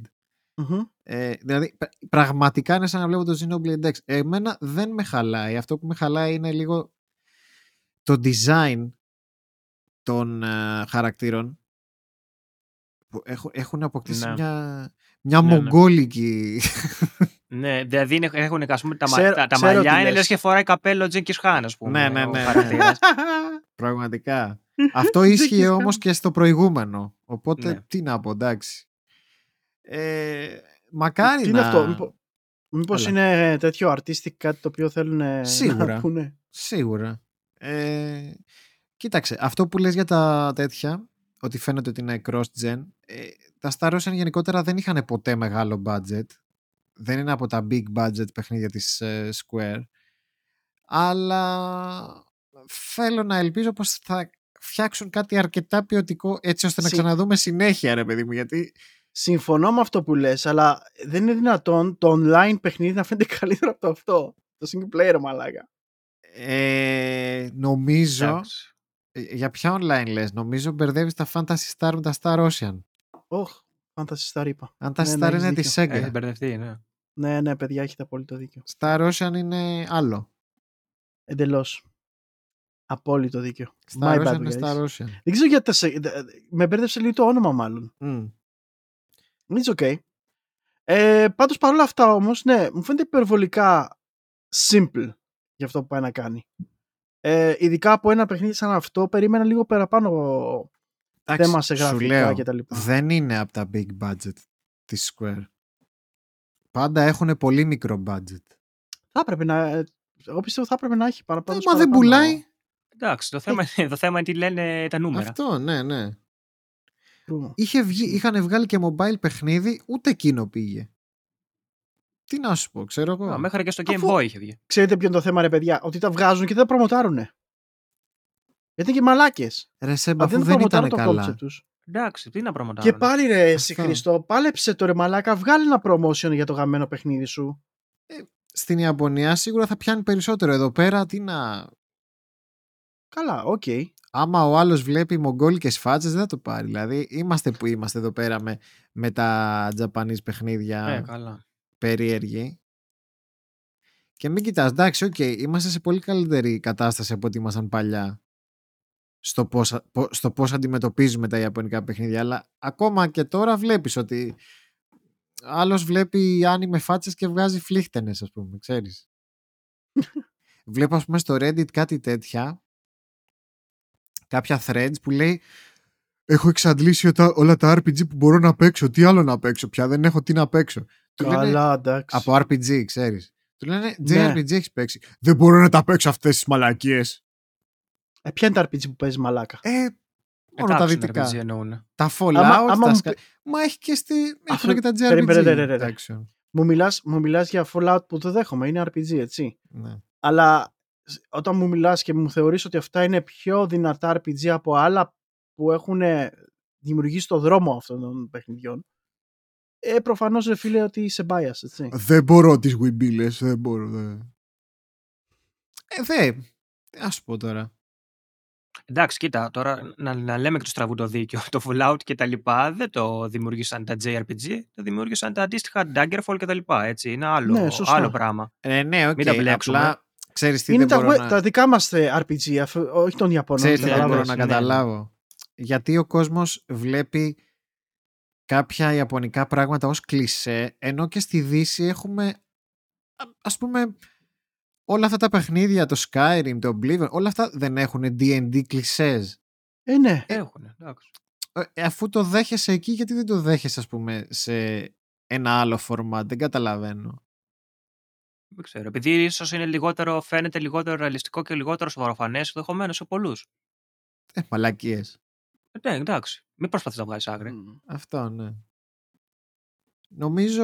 Εντάξει, αυτή είναι δηλαδή- καλό απλά που βλέπουμε συνέχεια ότι εντάξει, δεν είναι, έχει μείνει στο χρόνο από του χρόνου και εντάξει, έστω και έτσι κάτι θα βγει. Αυτό ναι, μακάρι, τι να πω. Ε, εγώ είμαι αισιόδοξος γιατί μου άρεσε το Xenoblade το X. Απλά δεν περίμενα να πάει προς τα εκεί του Star Ocean. Ήθελα να μείνει πιο... Ίσως να, αυτό που λες και εσύ να, να θέλει κάτι φρέσκο να κάνει. Ναι, οκ. Να δούμε. Ε, Παρ' όλα αυτά όμως, παρόλο που έγινε αυτή η di- Direct, ε, δεν ήταν και το μεγάλο γεγονός της εβδομάδας για τη Sony. Ε, γιατί έγιναν κάποια πράγματα μέσα στη εβδομάδα τα οποία ίσως τα επισκίασαν και ας ήταν η Direct το μεγάλο θέμα. Ε, το ένα από αυτά ήταν ότι η Sony πλέον υπάρχει, έχει δημιουργήσει ένα division μέσα στο, στην εταιρεία το οποίο ανα- περι- ε, προορίζεται μόνο για τα PC ports των παιχνιδιών της. Ε, το οποίο αυτό το τμήμα θα λέγεται το PlayStation PC, έτσι, ε, θα έχει δικό του label ε, και το οποίο θα είναι υπεύθυνο αποκλειστικά να φέρνει παιχνίδια του, τα exclusive της Sony στο PC. Στην πυρά. Στην πυρά, ρε, στην πυρά. Ε, όπως καταλαβαίνετε, δεν ήταν όλοι ευχαριστημένοι. Καθόλου ευχαριστημένοι.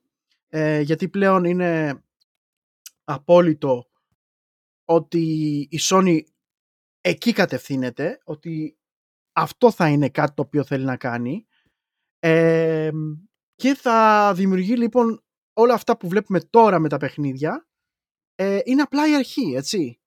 Δηλαδή τα Days Gone, Horizon, ε, έρχονται, ε, ε, πώς το λένε, Uncharted, έρχεται το τέτοιο. Ε, παιχνίδια τα οποία μεγάλοι τίτλοι, κράχτες στη Sony, ε, έρχονται στο PC. Πράγμα που κάποτε αν το συζητάγαμε χρόνια παλιά δεν υπήρχε περίπτωση να το παραδεχτεί κάποιος και να πει ότι ε, όντως είναι αυτή η κατεύθυνση που μπορεί να ακολουθήσει η Sony. Κι όμως βλέπετε ότι οι καιροί αλλάζουν. Ίσως ε, η πίεση ή οι εποχές να αναγκάζουν τη Sony να πάει σε κάτι να κάνει τέτοιο βήμα. Να σας ρωτήσω κάτι. Ναι, Μιας και πες. το λες αυτό. Μμμ. Πιστεύετε ότι αν δεν είχε γίνει όλο αυτό το θεματάκι με, με τον COVID και τα λοιπά, αυτό θα το βλέπαμε έτσι κι αλλιώς; Πιστεύετε ότι ήταν στα χαρτιά της Sony έτσι κι αλλιώς η, η κίνηση προς το, η, η κατεύθυνση προς το PC. Θα- εγώ θα σου πω τι σκέφτομαι, γιατί εγώ το σκεφτόμουν τις προάλλες μόνος μου, ρε Μμ. παιδί μου, το ανα... λέω τι σκάτα, γιατί το κάνανε. Ε, μήπως θέλει πρώτα να πει ο Κωνσταντίνος κάτι. Ε, Πάνω όχι, σε πες αυτό. εσύ και θα συμπληρώσω εγώ αν θέλω κάτι. Ωραία, σκεφτόμουν λοιπόν εγώ ότι εμ, υπήρχε και άλλο ένα department το οποίο η Sony δημιούργησε για να μπορεί να φέρει και παιχνίδια και σε άλλες μορφές, σε άλλες ε, πλατφόρμες και αυτό ήταν το PlayStation Now. Ναι. Το οποίο το PlayStation Now δεν είχε τόσο απήχηση ως- όσο θα είχε κάτι άλλο, έτσι. Και με βάση ίσως αυτό ότι δεν τα πάει καλά, γιατί μην ξεχνάτε το PlayStation Now είναι και, συ- και, και συνδρομή, έτσι, 10 ευρώ έκανε, για να μπορεί να παίξει τα παιχνίδια της, τα οποία ουσιαστικά δεν τα κάνει install, τα κάνει streaming, τα παίζεις στριμάροντας. Εμ, Φέρνοντας λοιπόν το ε, Horizon σαν πρώτο παιχνίδι της Sony στο PC, ε, πιστεύω ότι ήταν- ε, το, το λέγαμε και τότε Χρήστο αν θυμάσαι, ήταν τεστ για τη Sony.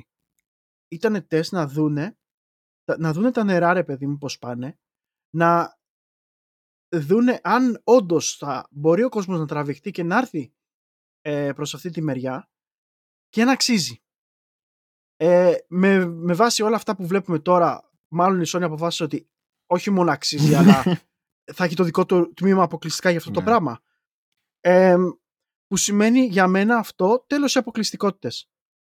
Δηλαδή το exclusive, το exclusive της Sony θα υπάρχει πλέον όπως και το exclusive της Microsoft. Όπα, όπα, όπα. όπα. Το exclusive της Microsoft τελειώνει την πρώτη μέρα όμως. Ναι, οκ. Το θέμα είναι ότι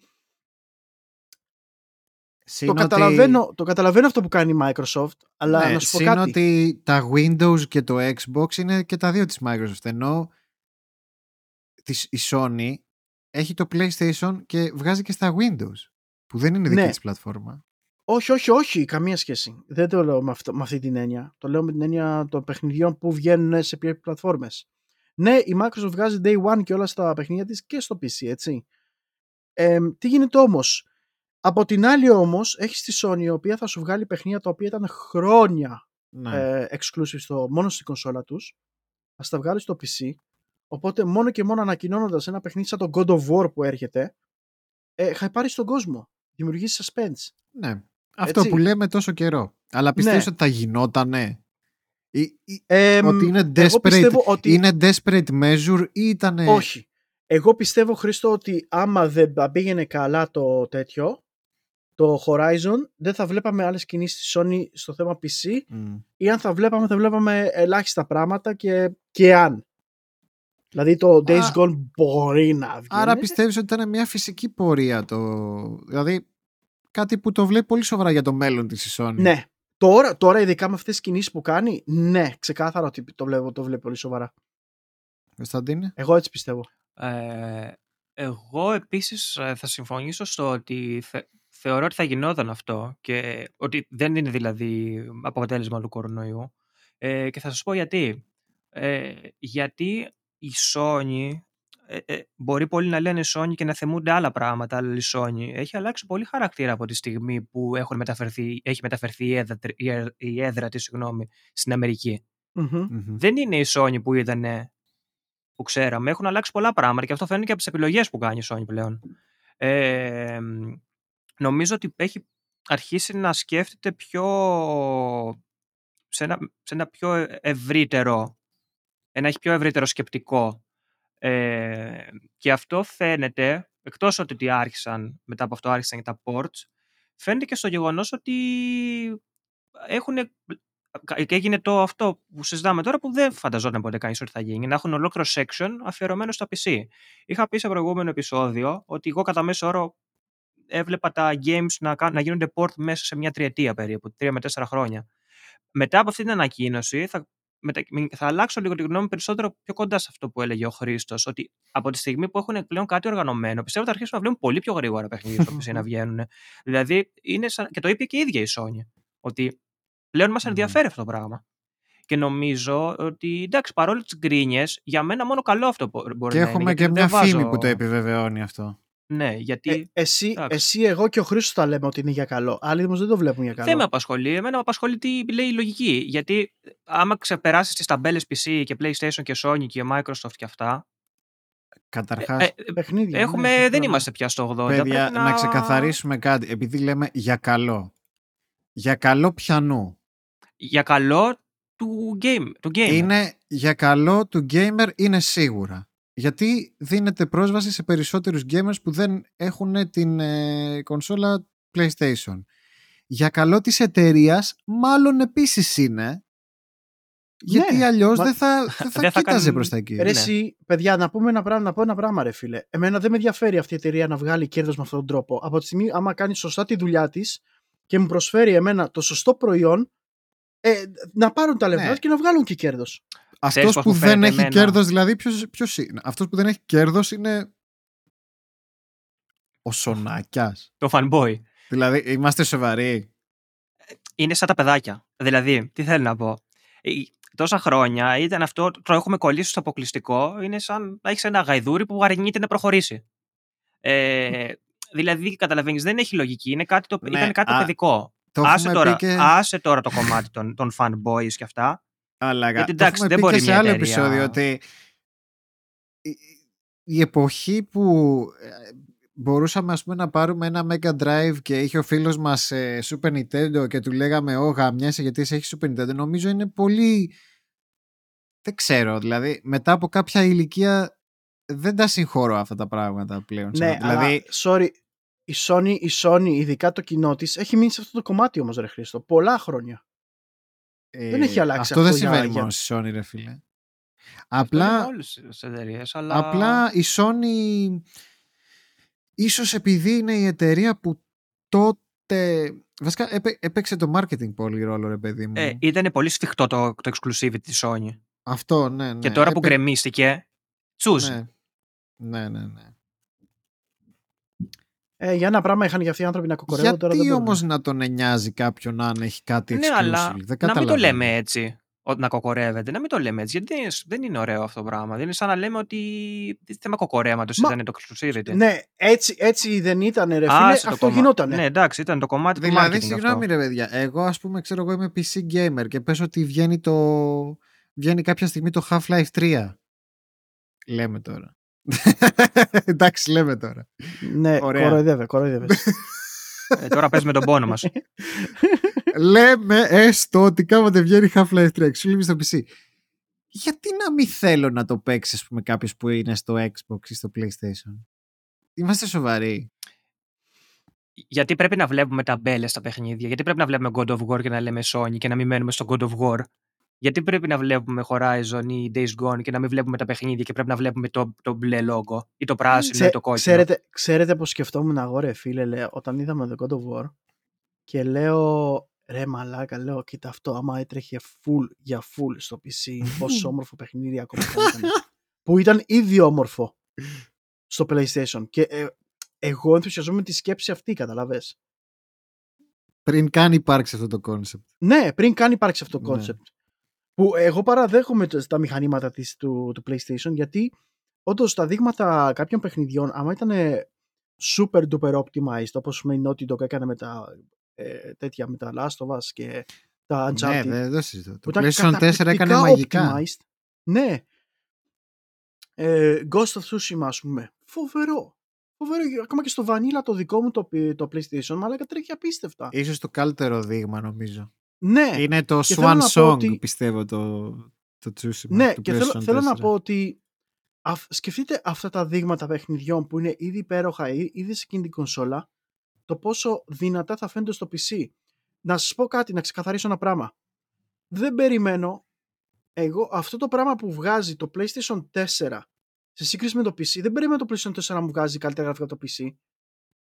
Ξέρω αυτό που βγάζει είναι ήδη πολύ καλύτερο για αυτή την αξία που έχει. Ναι. Δηλαδή, εννοείται το PC των 2.000 ευρώ θα βγάλει καλύτερα αποτελέσματα από ένα καημένο το PlayStation των 400 ευρώ. Το οποίο αυτό ήδη που κάνει είναι value for money. Να το ξεκαθαρίσουμε αυτό. Δηλαδή η διαφορά είναι ότι άμα έχεις μια κονσόλα, η οποία κονσόλα θα σου κρατήσει χρόνια σαν με ένα PC που πρέπει να αναβαθμιστεί. Θα σου κρατήσει χρόνια λοιπόν και αυτό το πράγμα που εγώ δεν το βγάζω τούμπανογραφικά, εγώ πρέπει να το πληρώσω πολλά λεφτά για να το κάνω. Αλλά εσύ το έχεις εκεί. Ε, πρέπει από την πρώτη μέχρι τη τελευταία μέρα αυτά τα παιχνίδια που θα βγαίνουν σε αυτή την κονσόλα πρέπει να τρέχουν. Ενώ εγώ πρέπει να το κάνω optimize στο PC. Είναι πολύ διαφορετικά τα δύο, οι δύο πλατφόρμες για το πώς λειτουργούν. Mm-hmm. Θες δεν θες, το PC είναι πιο elite. Εντάξει. Είναι και hobby, είναι και elitism. Αλλά το PlayStation είναι καθαρά value for money και ε, πραγματικά για τα λεφτά του κάνει καταπληκτικά τη δουλειά του. Είναι elitism, λέει το PC. Όταν το παίρνεις τα λεφτά του όμως. Το βούστια, τι λέει. Τι πράγμα. Γιατί γελάς ρε. Για το ελιτισμό του. Τον πίσω είμαστε race, παιδιά. Είναι ξεκάθαρη απάντηση. Μα είναι, μα είναι αυτό. Δεν το λέω με την έννοια ρε φίλε να Ναι. κορδέψω κάτι. Είμαι Είναι- πολύ έτσι ελι- είναι. Είμαι πολύ elitist με τη 1050 Ti. Φίλε μου, με τη, 10, με τη 1050 Ti μαλάκα τρέχεις του πάνω το τέτοιο, το Cyberpunk. Σε αντίθεση με Ε, το όχι PlayStation ακριβώς. 1. PlayStation 4, συγγνώμη. Μια χαρά το τρέχεις τώρα με το 1,2. Μια χαρά το τρέχεις. Ναι, εντάξει. Τώρα, άμα το βάλεις, τε- πρώτα απ' όλα μην ξεχνάς ότι στο PC το παιχνίδι έτρεχε μια χαρά με προβλήματα, αλλά έτρεχε μια χαρά σε αντίθεση με τις κονσόλες. Με τις Vanilla PlayStation 4 και Xbox. Ε, μην, μην, τα, μην τα συγκρίνουμε όλα και όλα. Ναι. Οκ. Απλά θέλω να πω, ο ελιτισμός υπάρχει. Είναι κάτι το οποίο είναι premium. Το premium το πληρώνεις. Για μένα, Δεν μπορεί να, κρυ- να, λέμε, για να λέμε μένα κάτι. δεν υπάρχει ελιτισμό στο PC. Υπάρχει το. Τι Το, έχω- λες, το, έχω ρε. ξα- το έχω ξαναπεί. Υπάρχει το καγκουριλίκι. Το ότι θέλεις να Συμφωνώ. έχει ένα ωραίο PC, Ναι. θέλεις να το χτίζεις, θέλεις να αλλάζεις πράγματα. Αυτό είναι, αυτό είναι που λένε ο ελιτισμός. Γιατί άλλο το να πάρεις ένα Δεν PC είναι ελιτισμός με αυτό. 2.000, Ε, μα δεν είναι Περίμενε. Ελιτισμό. Πες, πες. Πώς δεν είναι ρε, εσύ; Όταν, όταν αγοράσει ένα PC των 3.000, έχεις επενδύσει τόσα λεφτά σε ένα PC.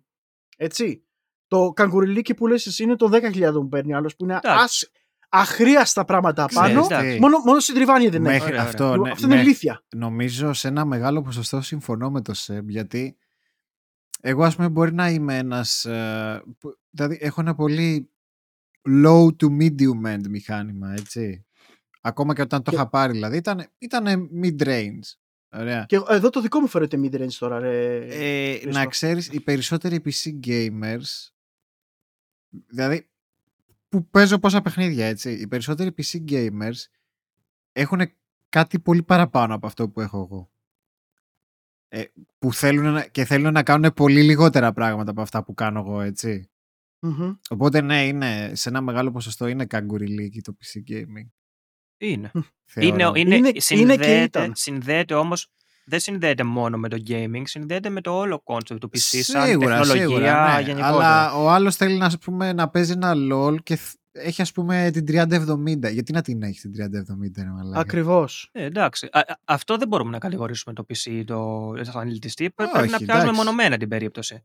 Φυσικά, εντάξει. Θέλω- Αλλά. Και να μην το περιορίσουμε μόνο στο PC. Αν βγαίνανε 5 εκδοχές PlayStation 5 με 1, 2 και 3 και 4 και 5 χιλιάρικα, δεν θα υπήρχε νομίζετε αυτό το φαινόμενο. Ναι, ναι, ναι, βέβαια, βέβαια. Το ότι δεν υπάρχουν, Και το ότι βέβαια. δεν υπάρχουν είναι το ότι περιορίζεις τι κονσόλες. Ε, είναι κοιμώντα. Έχει, αυτό, ναι. έχει ένα essence του κολοφιάγματος του αμαξιού το PC. Κατάλαβες; Ναι. Αυτό, ναι. Έχεις το μηχανάκι, θέλεις να βάλεις Κοίτα, εξάτμιση, αυτό, θέλεις αυτό. να κάνεις. Κοίτα, ναι, κακά τα ψέματα, όταν λοιπόν κάνεις αυτό το πράγμα το πισάκι, το οποίο μπορείς, κάποιοι, κάποιοι μπορεί να μην καταλαβαίνουν την αξία που δίνει για τα λεφτά που δίνουν. Δηλαδή, κάποιος έχει λεφτά και δίνει 5 χιλιάρικα και ε, ε, έχω φτιάξει ένα PC με 5 χιλιάρικα. Αλλιώς είναι όμως με αυτόν που έσκαγε και δούλευε και προσπάθησε να βάλει λίγα-λίγα πράγματα για να φτάσει στα 5.000, εκεί καταλαβαίνεις ότι ο ελιτισμός του, αυτό που θέλει να, να δείξει, είναι η πιο πολύ περηφάνεια. Μμ.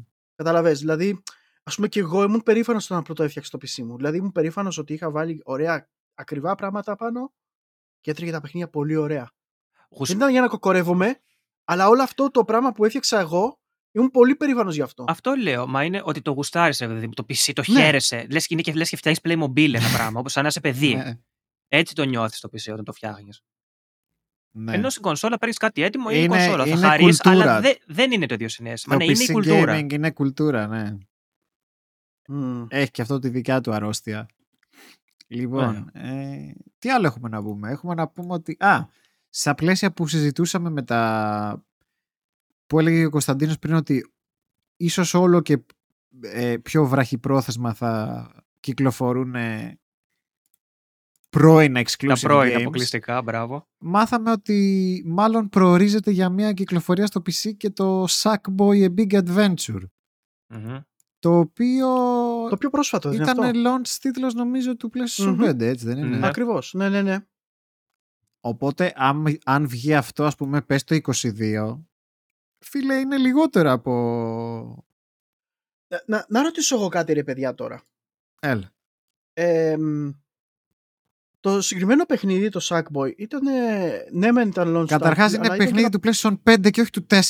Το Ναι. οποίο είναι... ένα- Πε- Υπάρχει και στο 4, by the way. Ναι, αλλά Έχει βγει και στο 4. δεν, Ναι, νομίζω εντάξει, δεν, δεν είναι αυτό που έχει τη βαρύτητα. δεν Έχει έχει βαρύτητα- υπάρξει, ναι, δεν εκεί, έχει εκεί θέλω να υπάρξει καταλήξω. PlayStation 5 port μέχρι στιγμής. Εκεί, εκεί θέλω να Ναι. καταλήξω ότι ε, βγαίνει αυτό το παιχνίδι στο PC. Το θέμα είναι ότι αυτό το παιχνίδι όταν κυκλοφόρησε στο PlayStation 5 ήθελε να δείξει, να δείξει τα controls του με τα haptic feedback κτλ. Ναι. Το feeling του κτλ. Είχε πολύ μεγάλη αίσθηση στο controller. Πώς θα το δείξουν αυτό στο PC ρε μαλάκα; Δηλαδή ε, πιστεύετε ότι μπορεί να υπάρχει περίπτωση να, υπά- να γίνει συμβατό Το PlayStation DualSense controller? παίζει στο Steam. Δεν το θυμάσαι; Παίζει, αλλά δουλεύουν κανονικά τα Δουλεύουνε, ναι. haptic. Ε, άμα το βγάλεις, αφού η Sony θα το βγάλει το παιχνίδι, δεν θα Μμ. δουλεύουν τα haptic; Ναι, ναι, δουλεύουν. Μαλάκες λέγεται τέτοια. Στην αρχή είχαν βάλει βασική υποστήριξη για τα DualSense, ξέρεις, χωρίς τα τέτοια. Και μετά η Sony έβαλε και τα υπόλοιπα. Υπάρχει νομίζω και κάποιο παιχνίδι που, κάποιο PC παιχνίδι που έχει DualSense features. Ε, αλλά δεν θυμάμαι ποιο είναι. Και νομίζω δεν είναι καν παιχνίδι του PlayStation. Είναι κάποιο PC παιχνίδι. Δεν το θυμάμαι ούτε εγώ. Οπότε ναι. Ποιο ήταν ρε; Τώρα δεν θυμάμαι να σου πω. Αλλά εφόσον έχει full υποστήριξη μέσω του... Έχει, ολ- έχει φτιάξει ολόκληρο framework η Valve για τα controllers. Άμα, δείτε, με- άμα μπείτε μέσα ναι, το ξέρω ρε. Που- Αναγκαστικά έχω πρέπει να τα λειτουργώ αυτά Ναι, για τα ε, arcade sticks. Που είναι συμβατό με Switch controllers. Μμμ. ε, που έχει, έχει σιγά σιγά πεις στους developers να βάζουν ε, εικόνες για κουμπιά και για τα τρία controllers. Θα έχετε δει... Θυμάστε, θυμάστε κάποτε που είχε μόνο για Xbox; ναι. Ναι. πλέον έχετε δει ότι στα παιχνίδια ακόμα και στα indie ε, σου έχει να διαλέξεις αν θα έχει PlayStation κουμπιά ή Switch κουμπιά και τέτοια; ναι, ναι, τα presets εννοείς. Αυτό. Ε, τα, κου- και, τε, και οι εικονίτσες των Ναι, ναι. κουμπιών. Να σου βγάζει τετράγωνο, ξέρω εγώ, αντί για B. Ναι, ναι. Κοίτα, άμα είναι έτσι ρε φίλε, είναι ωραίο γιατί δείχνει και ας πούμε και γίνεται λίγο πιο συμβατό και το hardware Βέβαια. Sony στο PC. Βέβαια. Ε, μα αυτό ξεκίνησε από το PlayStation 4, από το DualShock 4. Πριν δεν ήθελαν τα περιφερειακά τους Ν- να είναι... Ούτε, ούτε το DualShock 4 θέλανε, αργότερα το προχωρήσανε. Γιατί Ναι, ναι, βγάλανε, ναι, ναι, ε, ναι. βγάζανε iLic- ε, μη licensed ε, software για το controller και είπανε άντε πας, ε, πας στο διάλογο, το βγάλουμε κι εμείς. Και τελικά το κάναν συμβατό. Θα δούμε. Μπορεί να υπάρξει και, πα- μπορεί να υπάρξει και άλλο hardware που να είναι συμβατό με το PC στο μέλλον. Μμμ. το οποίο ίσως και να είναι και το επόμενο θέμα. Ίσως να είναι και Έτσι. το επόμενο θέμα. Ναι. Το οποίο ε, θα μιλήσουμε πάλι για το PlayStation VR που, για το PlayStation 5, το VR2 το, που, που το έχουμε αναφέρει εδώ πέρα. Εμ, το οποίο ε, είναι rumor. Έτσι, αυτό να το ξεκαθαρίσουμε ότι πρόκειται ακόμα απλά για rumor ότι ίσως να είναι συμβατό με, τα προ, με τους προηγούμενους τίτλους του προηγούμενου VR της Sony. Εντάξει, λογικό. Και ναι, όχι μόνο λογικό, ε, για μένα ήταν αυτονόητο. Πράγμα που δεν ήταν όμως 100% σίγουρο θα γίνει κάτι τέτοιο. Θα γινόταν, θα μπορεί να γίνει. Και γιατί το λέμε, Γιατί άμα θυμάστε, τα έχουμε ξαναπεί εδώ, ο, το προηγούμενο VR δεν ήταν και το καλύτερο δείγμα hardware. Εμ, ίσως για λόγους ε, οικονομίας, α- αναγκαστικά, ίσως να ε, μην μπορούσαν να βάλουν κάποια ε, parts Εντάξει. ώστε να είναι πιο δυνατό. Ήταν ένα φθηνό entry level headset Ναι. για τότε. Ακριβώς. Και παρόλα αυτά όμως βλέπουμε ότι αν γίνει αυτό σημαίνει πως όλα αυτά τα παιχνίδια που υπάρχει αρκετά μεγάλη βιβλιοθήκη παιχνιδιών στο VR του PlayStation ε, θα είναι συμβατά με το PlayStation VR 2. Ε, αυτό μαλα- λογικά θα σημαίνει καλύτερο frame rate, καλύτερη, εννοείται μη- λιγότερες Φαντάζομαι θα έτσι. πρέπει να τα κάνουν patch. Δηλαδή Ε, λογικό. Για Αυτό να- το πιστεύω θα γίνει, ναι, για να Αλλά μπουν σίγουρα μη- παραπάνω resolution και τέτοια από το κανονικό τους, λογικά θα πρέπει να πατσαριστούν. Εγώ πιστεύω ότι κανονικά θα έπρεπε η κάθε εταιρεία που έχει βγάλει κάποιο παιχνίδι ε, ε, δικό της VR να το κάνει από μόνη Ε, της, ναι, ρε φίλε, εντάξει. να το πατσάρει και να το φτιάξει. Ναι, δηλαδή ναι. να μην ασχοληθεί η Sony με αυτό. Καταλαβες. Δηλαδή μου φαίνεται ότι είναι κάτι το οποίο μπορεί να γίνει και να εξελίξει. Δηλαδή είναι ωραίο ρε παιδί μου ένα παιχνίδι το οποίο τώρα αυτή τη στιγμή δεν ακούγεται πουθενά. Έτσι. Παράδειγμα το Spider-Man στο VR Μμμ. που είχε βγει, που ήταν και καλό από ό,τι άκουσα. Ε, όχι, το Iron Man ήταν καλό. ε, Iron που Man, βγήκε ναι, ναι, το ναι. πιο πρόσφατα, ναι. Ε, πες αυτό το Iron Man, βγαίνει λοιπόν και κατευθείαν ρε παιδί μου η εταιρεία που το έχει φτιάξει, το έχει πατσάρει, του έχει βάλει textures, του έχει βγάλει ανάλυση, τα λοιπά και σου λέει ότι το παιχνίδι είναι playable στο VR2. Ε, Ε, είναι ωραίο και promotion. Α, ρε παιδί αυτό μου. είναι πολύ σημαντικό για ένα βασικό λόγο. Ότι δεν είναι κα- ότι κάνεις κάτι καλό για τη Sony. Είναι κάτι, κα- κάνεις κάτι καλό στον εαυτό σου. Γιατί Ακριβώς. έχει, δίνεις το προϊόν σου σε περισσότερο κοινό.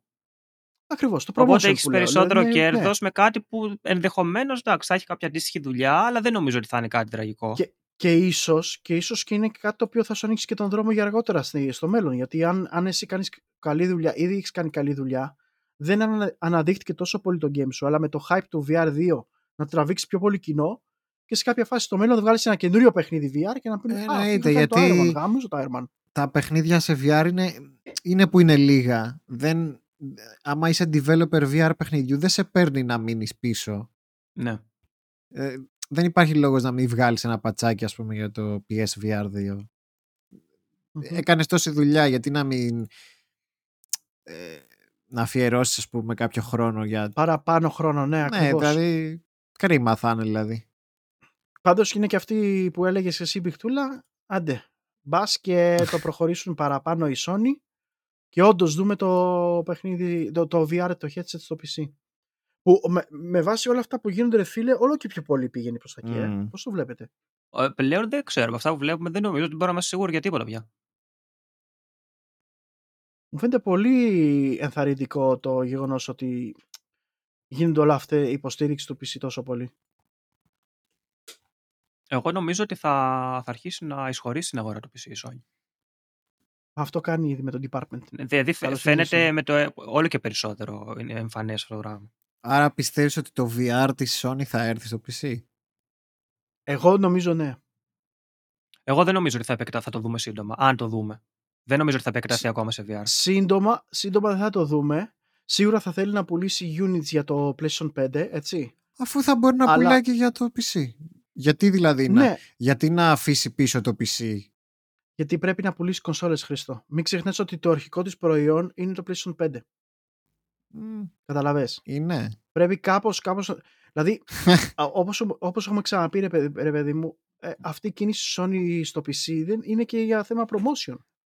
Δεν είναι μόνο για το ότι Λοιπόν, α, θα επεκταθούμε εκεί γιατί Εντάξει, θα βάλουμε είναι και πελατεία. για θέμα κέρδους γιατί δεν βγα- έχουν βγάλει παιχνίδια. για να τελειώνουν ναι, τα εντάξει. ψέματα. Επειδή είπες ότι το, το βασικό της προϊόν είναι το PlayStation. Το βασικό της προϊόν είναι το software. Η Sony και η κάθε Sony δεν βγάζει από το hardware. Ίσα ίσα ξέρετε, ξέρετε πολλές φορές ότι μπαίνουν μέσα από το hardware. Μμμ. Τη Sony τη νοιάζει να πουλάει software. Οκ. Και άμα το PSVR Ναι. φτάσει σε περισσότερα χέρια, θα πουλάει περισσότερο software. Συμφωνώ Εγώ απόλυτα. αυτό ωραία. Άμα με καταλαβαίνω. αυτή, τη- μα- με αυτή, με αυτή την έννοια, ναι, οκ, θα συμφωνήσω τότε. Ναι, εντάξει. Εμ, Ναι, δεν μπορούμε να αποκλείσουμε όμως και αυτό που λέει ο Σεμ, γιατί για να πουλήσει το software πρέπει κάπου να Σίγουρα, βασιστεί. σί- σίγουρα, σίγουρα. Θέλω να Απλά- πω, ας, μην- ας μην τα παίρνουμε ως ξένα σώματα, είναι το ίδιο πράγμα. Για να υπάρξει το ένα πρέπει να υπάρξει και το άλλο. harmony. ε, αλλά αυτό ήταν μόνο το tip of the iceberg για αυτή τη βδομάδα γιατί γενικότερα αυτή τη βδομάδα ήταν μια πολύ VR oriented βδομάδα έτσι ε, ναι. τα ακούσαμε πάρα πολύ ακούσαμε πάρα πολύ για VR πάρα πολλά πράγματα και κυρίως για το επόμενό μας θέμα που Το gaming εδώ πέρα είναι λίγο πλευρικό. Είναι λίγο πιο και τεχνολογικού ενδιαφέροντος, αλλά συνδέεται με το gaming.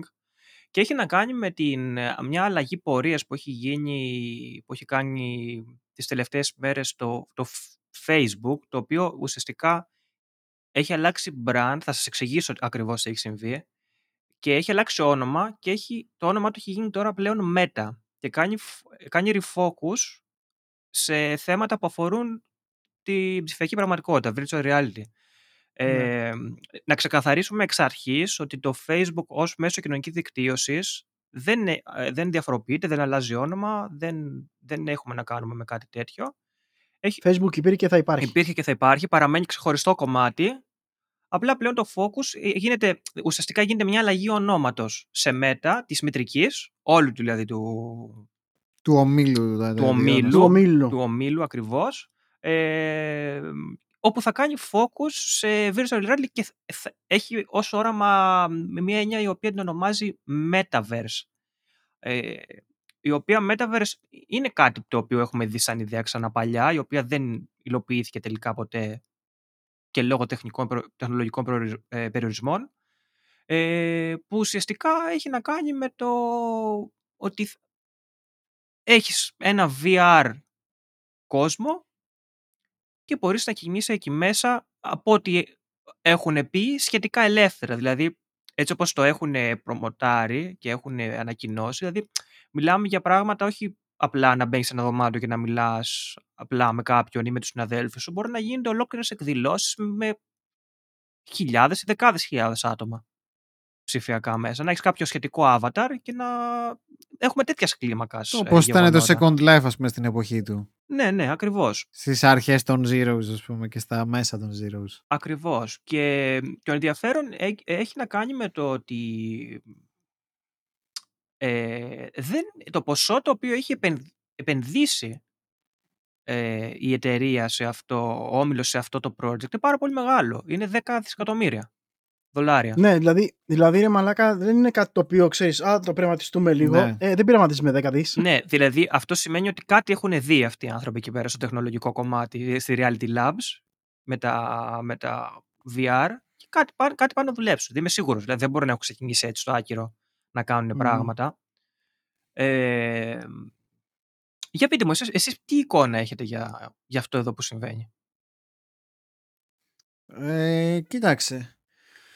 Εγώ το θεωρώ κάτι αυτό που εντάξει, καταρχάς είναι σε πολύ αυτά που έλεγε ο Mark Zuckerberg ο, Ναι, ο- είναι, του είναι Facebook ιδέα αυτά τα ιδρυτής. πράγματα που συζητάμε Ναι, τώρα, παιδιά. τα έλεγε σε πολύ conceptual επίπεδο δηλαδή α ξέρω εγώ οραματίζω με το τάδε και οραματίζω με το τάδε εντάξει μπορεί κάποια από αυτά να συμβούν μπορεί και τίποτα από αυτά να μην συμβεί έτσι ανάλογα με το ε, τι απήχηση θα έχουν ε, τώρα σαν πρώτη εικόνα ε, εντάξει, δεν θα τώρα υ- υπάρχει και πολιτικό θέμα πίσω από όλα αυτά έτσι ε, δεν είναι Ναι. δεν ξέρω αν είναι η θέση μας να τα σχολιάσουμε αυτά.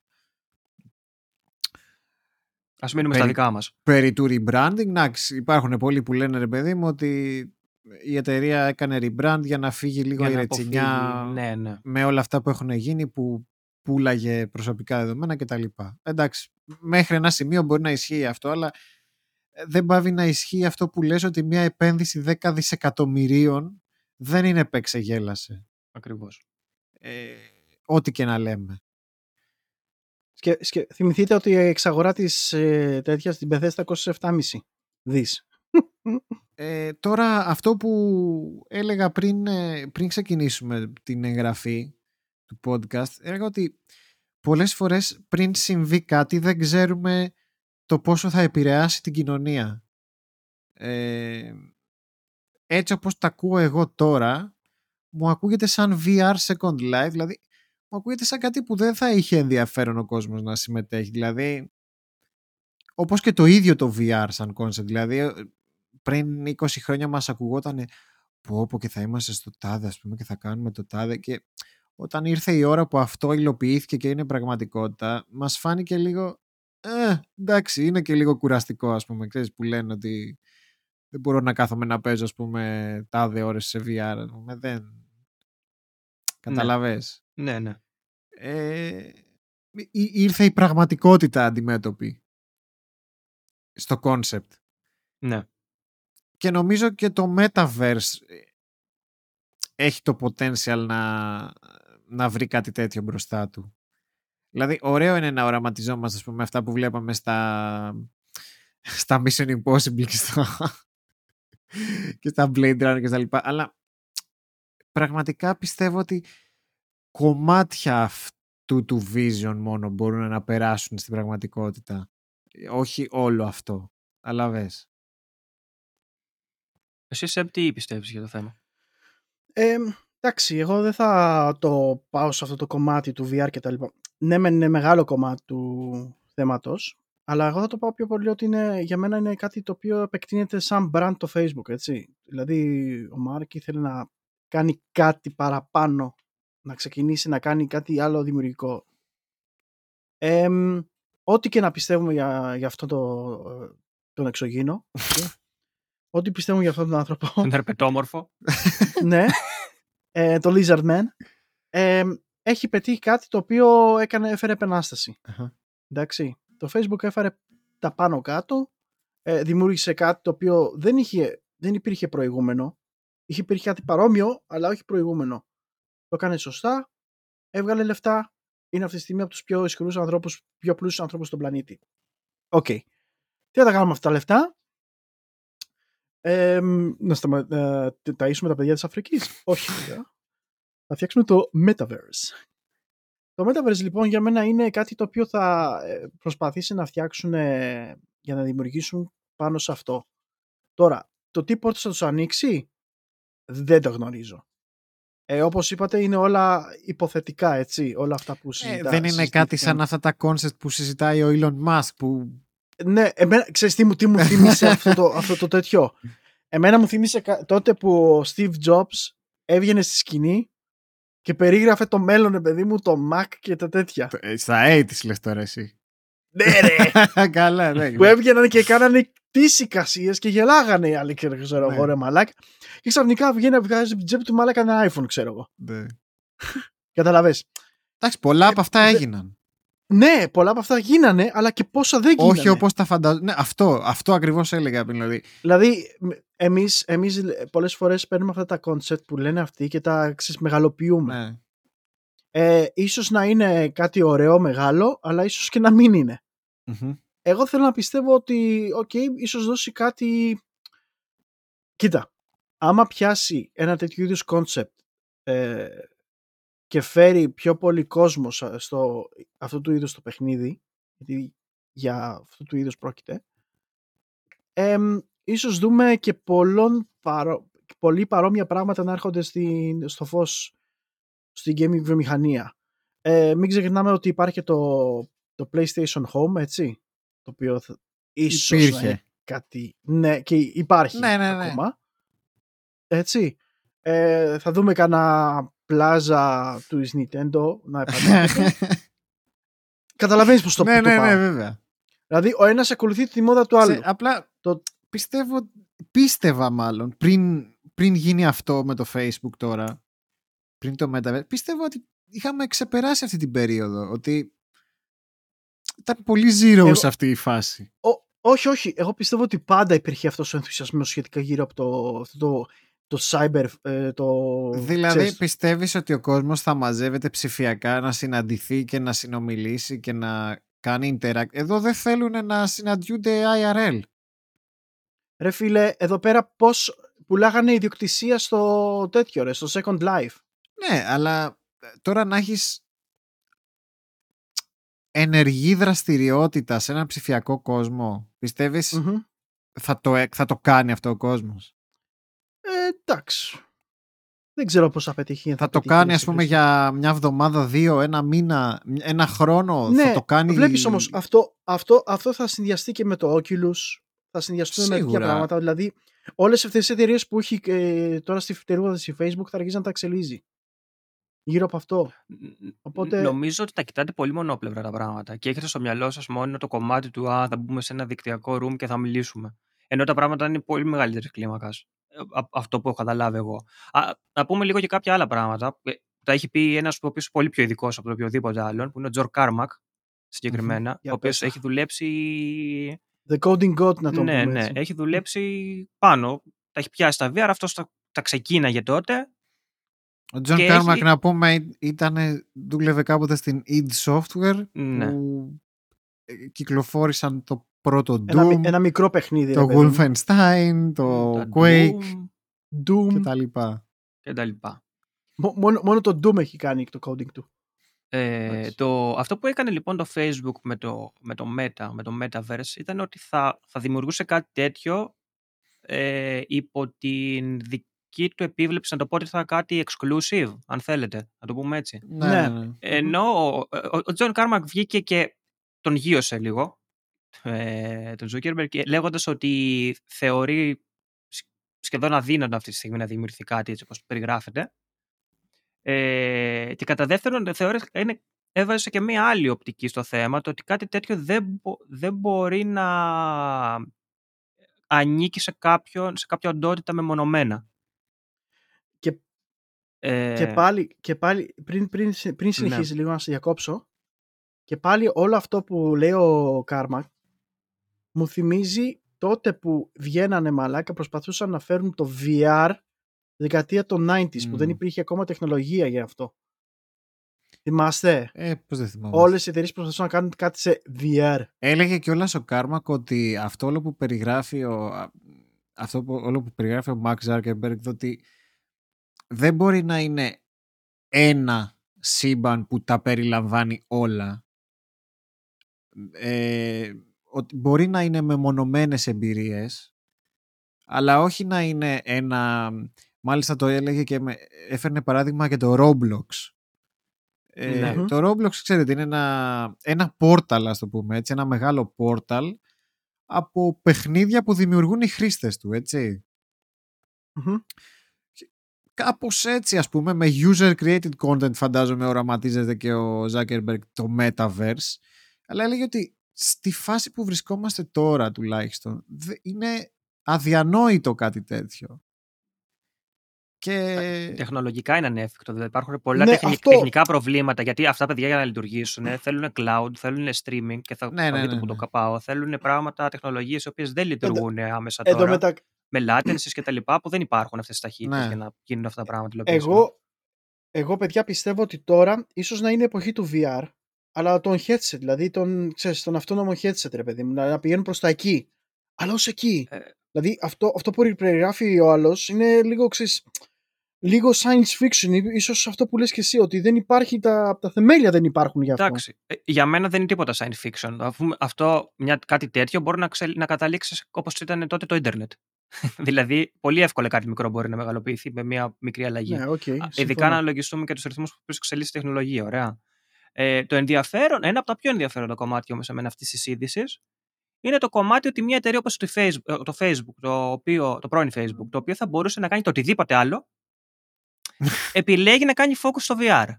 Και παράλληλα έχουμε και πάρα πολλές τεχνολογικές εταιρείες οι οποίες έχουν αρχίσει και ασχολούνται με, τα, με το cloud streaming. Πράγματα που συνδέονται άμεσα. Ναι. Ε, οπότε εκεί έγκυται για μένα το ενδιαφέρον να δούμε. Γιατί δεν μπορεί όλες οι εταιρείες να, να στρέφονται κατά εκεί. Και, Εκεί στο μένει- VR, και όχι εκεί μόνο είναι στο το VR, και στο ενδιαφέρον. VR. Δηλαδή μέχρι και η Apple λέει ότι θα ασχοληθεί με VR και ότι θα βγάλει headset. Κάτι, κάτι βλέπουν σε αυτό Ναι. το πράγμα. Ναι. Όλοι κάτι βλέπουνε. Εκτός από εμάς. Εμείς θα τα δούμε μετέπειτα. Ε, και γι' αυτό θα ήθελα να στρέψω το μικρόφωνο προς το κοινό μας μιας και πλέον έχουμε στο Spotify αποκλειστικά στο Spotify να το πούμε. Ε, υπάρχει πλέον η δυνατότητα να ψηφίζετε κι εσείς ή να απαντάτε σε ερωτήσεις που σας βάζουμε ε, που θα εμφανίζονται στην εφαρμογή σας στο κινητό σας είτε στο, στο desktop δεν ξέρω πώς φαίνονται. Δεν το έχω δοκιμάσει ακόμα. Και θα θέλαμε να ρωτήσουμε εσάς ε, αν πιστεύετε πως ε, βραχυπρόθεσμα μπορεί να υλοποιηθεί ε, κάτι σαν αυτό που περιγράφει ο Mark Zuckerberg με το Metaverse ε, και αν θα υπήρξε ενδιαφέρον κιόλας από τον ε, κόσμο του σήμερα για κάτι τέτοιο ή αν απλά είναι ένα pipe dream που λέμε και στο χωριό μου. Έτσι λέει στο χωριό μου. Ε, εσείς τι πιστεύετε, παιδιά; Ε, εγώ δυσκολεύομαι πάρα πολύ να το οραματιστώ από τώρα. Δηλαδή δεν μπορώ να, να πω ότι κλείνω προς τα κάποια κατεύθυνση συγκεκριμένα. Και εγώ η αλήθεια είναι πως ε, δεν πήγαινε καν το μυαλό μου εκεί. Εγώ είμαι αυτή τη στιγμή εστιασμένος ότι άντε πες έχουμε αυτό το Oculus Quest 2 σε φάση που έχει το Facebook που αρχίζει και κάνει τα πρώτα του βήματα ρε παιδί μου το να είναι λίγο προς αυτό το science fiction των 90s. Ναι. Ίσως να, ξέρεις, πλέον να έρχεται στην πραγματικότητα ότι αυτή η δυνατότητα μπορεί να έρχεται, μπορεί να είναι αξιολογή και να είναι ωραία εμπειρία. Βλέπε Half-Life Alyx. Ε, αλλά ως εκεί καταλαβες. Δηλαδή δεν πήγαινε το μυαλό μου σε κάτι άλλο. Οπότε ε, εμένα είναι αυτή η άποψή μου. Δηλαδή εγώ νομίζω ότι απέχουμε ακόμα από αυτό το κομμάτι.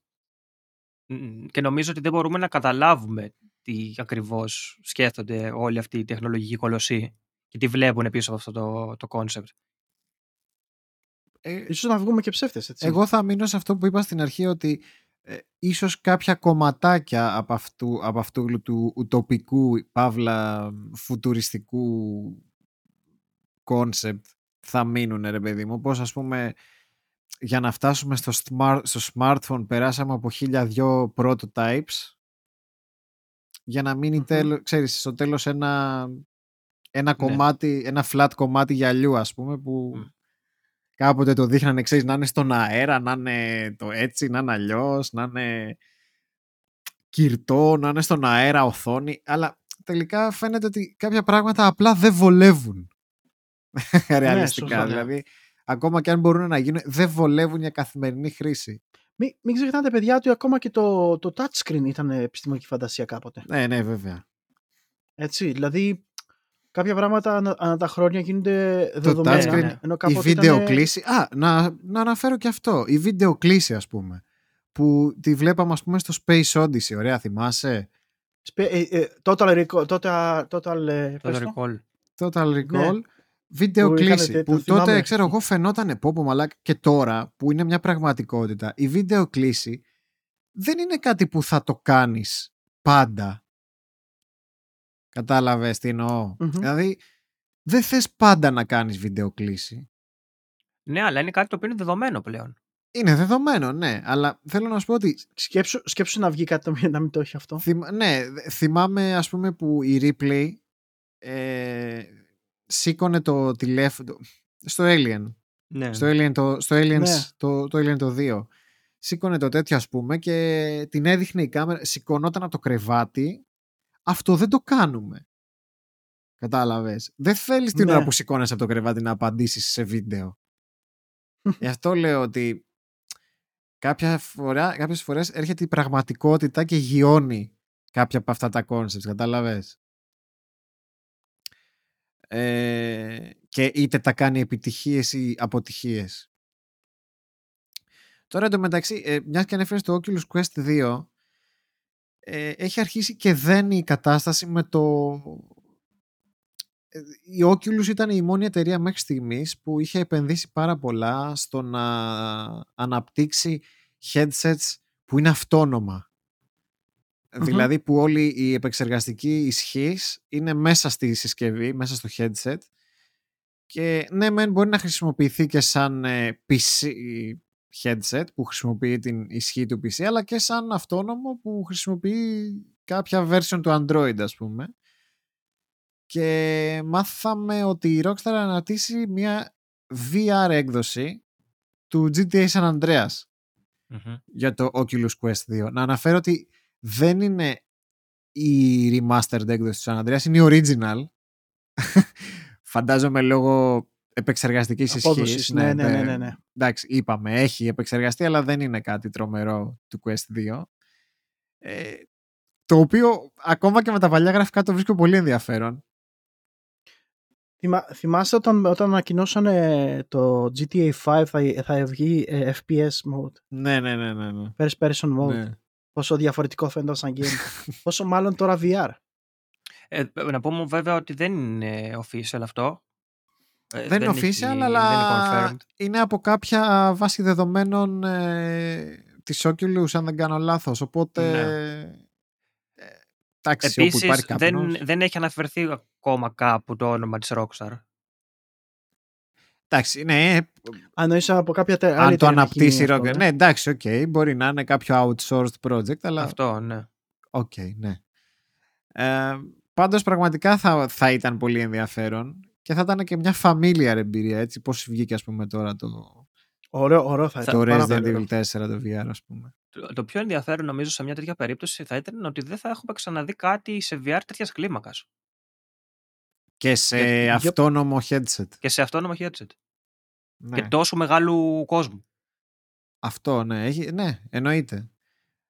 Στην ουσία αυτό που λείπει για μένα από την όλη εμπειρία VR είναι το θέμα της κίνησης. Δηλαδή πιστεύω ότι ε, το είχαμε συζητήσει και άλλη μια φορά με το ΣΕΜ παλιότερα Μμμ. ότι θα έπρεπε κάποια στιγμή να επενδύσουν λίγο και στο, σε αυτά τα κυκλάκια που δένεσαι με straps και κινείσαι γιατί Ναι, ρε. Πολλοί κόσμος ζαλίζεται αν απλά χειρίζεται με ένα χειριστήριο την κίνηση. Και δεν είναι και το ίδιο immersive, έτσι δεν είναι; Ναι, φυσικά. Σίγουρα, ναι.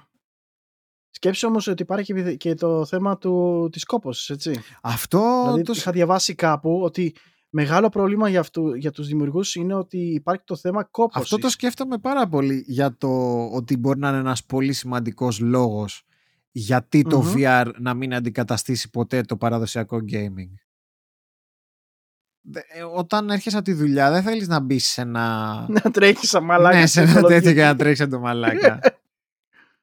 Αυτό. Τι να πω, ξέρω εγώ. Παλιά μας φαίνονταν cool, αλλά ξανά έρχεται αυτό που έλεγα πριν. Η πραγματικότητα είναι διαφορετική.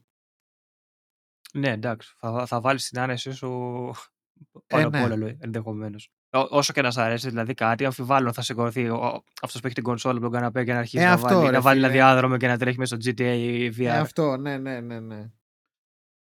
Το, το άλλο ωραίο που έγινε πάλι ήταν ότι ένας φαν δουλεύει σε ένα VR mod ε, το οποίο ουσιαστικά θα είναι για όλες τις Resident Evil Engine based παιχ- ε, για, το, για όλα τα Resident Evil Engine based power παιχνίδια. Ναι. Τι εννοούμε με αυτό; Τα παιχνίδια τα οποία φτιάχτηκαν με τη συγκεκριμένη μηχανή γραφικών θα υποστηρίζουν αυτό το μοντάκι το οποίο θα μετατρέπει το παιχνίδι σε VR. ναι. Τα οποία. Όπως είναι Ε, το πες, πες. Resident Evil 7, Μμμ. Resident Evil 7, Resident Evil 2 Remake, Resident Evil 3 Remake και Monster Hunter Rise που ήταν το καινούριο Monster Hunter. Τι γνώμη έχετε για αυτό παιδιά, πώς σας φαίνεται κάτι τέτοιο; Όταν- Το 8 δεν είναι σε αυτή την engine. Ε, όχι, νομίζω πιο καινούριο engine είναι το Αλήθεια. αυτό. Ναι. Έλα ρε.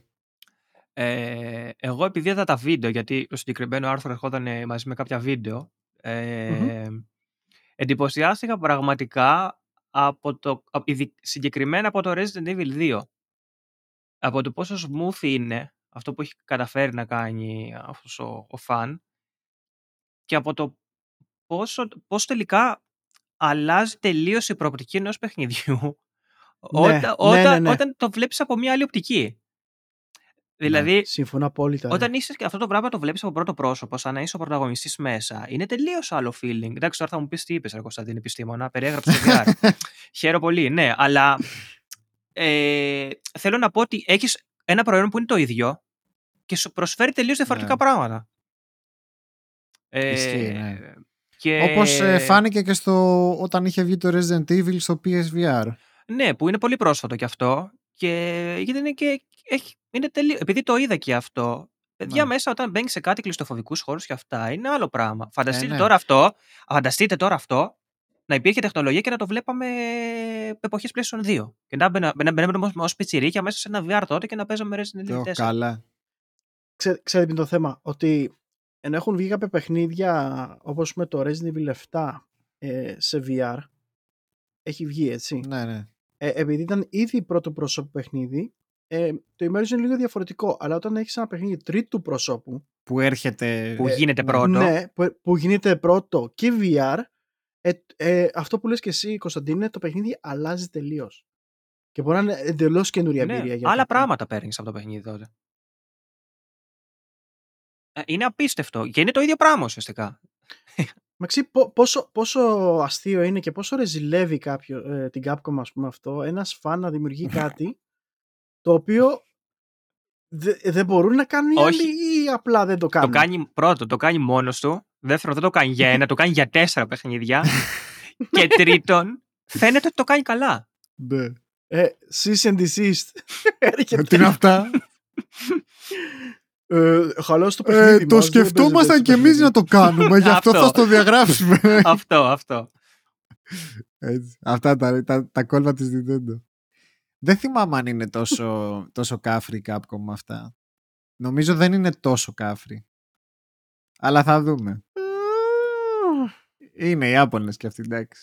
Ε, Ναι, αυτό, ναι, ναι. ε. Θα δούμε. Θα δούμε. Α, είπαμε πολλά για το VR. Γι' αυτό είχ- είχαμε πει να αφιερώσουμε στην ουσία και αυτό το, αυτό το επεισόδιο στο VR γιατί είναι κάτι, είναι ένα concept το οποίο ταλανίζει το gaming εδώ και 30 χρόνια σχεδόν. Ναι, Ναι. από πολύ παλιά. Και, ακ- και ακόμα είναι κάτι που δεν έχει υλοποιηθεί σε σημείο που να είναι αποδεκτό από τη, απ' τη μάζα. Ε, και πραγματικά θέλω να δω. Δηλαδή, κάτι για το οποίο παλεύουμε τόσο πολύ δεν μπορώ να, τη- να το αντιμετωπίσω σαν, σαν fad. Δηλαδή, σαν ε, φάση. Ναι. Πώς θα το πω. Είναι κάτι το οποίο το θέλουμε. Το θέλουμε σαν ανθρωπότητα πάρα πολύ. Δεν ξέρω γιατί. Πολλά χρόνια, ρε.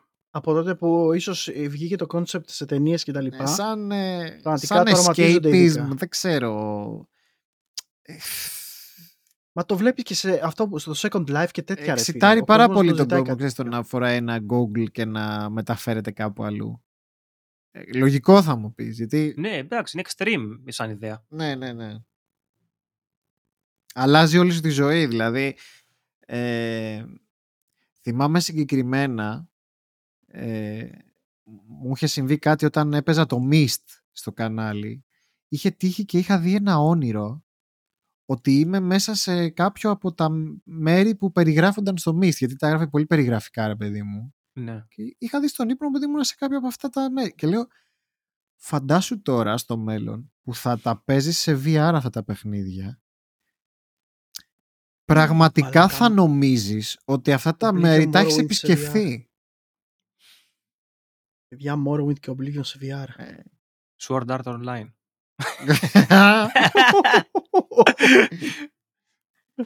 Αυτό δηλαδή θα έχεις οπτικοακουστικές αναμνήσεις από σημεία που δεν υπάρχουν. Δεν είναι απίστευτο αυτό. Είναι απίστευτο. Ε, ε, δεν θα, δεν θα Όσο- ξεχωρίζεις την πραγματικότητα. Δηλαδή, θα να βλέπεις Ναι. στον ύπνο σου κάτι και. Ναι. και, και το αστείο είναι ότι όσο προχωράνε τα χρόνια θα ανεβαίνει και η ε, υποδύναμη. Αυτό, ναι. Δηλαδή θα φτάσει το θα γίνεται σημείο που ακόμη πιο θα ρεαλιστικά. λες ε, είμαι εκεί. Δηλαδή, εμείς ξέρετε ποιο είναι το θέμα, ότι εμείς ζούσαμε την εποχή των 8 και των 16 bit εμ, παιχνιδιών, Super Nintendo και αυτά, εμ, που ερχόταν, ας πούμε, ο ρεαλισμός, ο φωτορεαλισμός πιο πολύ προς τις κονσόλες. Από 2D πήγαμε σε 3D και από 3D πήγαμε σε, από τα πολύγωνα να γίνονται πιο ρεαλιστικά, πιο ανθρωπόμορφα κτλ. Οπότε έβλεπες πως εξελίσσεται ρε παιδί μου τα χρόνια. Ε, σκεφτείτε ότι μπορεί να είμαστε τώρα π.χ. στην ε, φάση που ήμασταν εμείς στα 8 και τα 16 bit στο VR και αυτό το πράγμα σιγά σιγά απλά θα εξελίσσεται ανά τα χρόνια. Βέβαια, το VR δεν είναι τόσο απλό όσο είναι το συμβατικό gaming. Καλά, γιατί, γι, αυτό το λόγο, για- γι' αυτό το λόγο δεν μπορούν να βγουν γιατί καινούργια από παιχνίδια. πίσω υπάρχουν και θέματα ηθικής.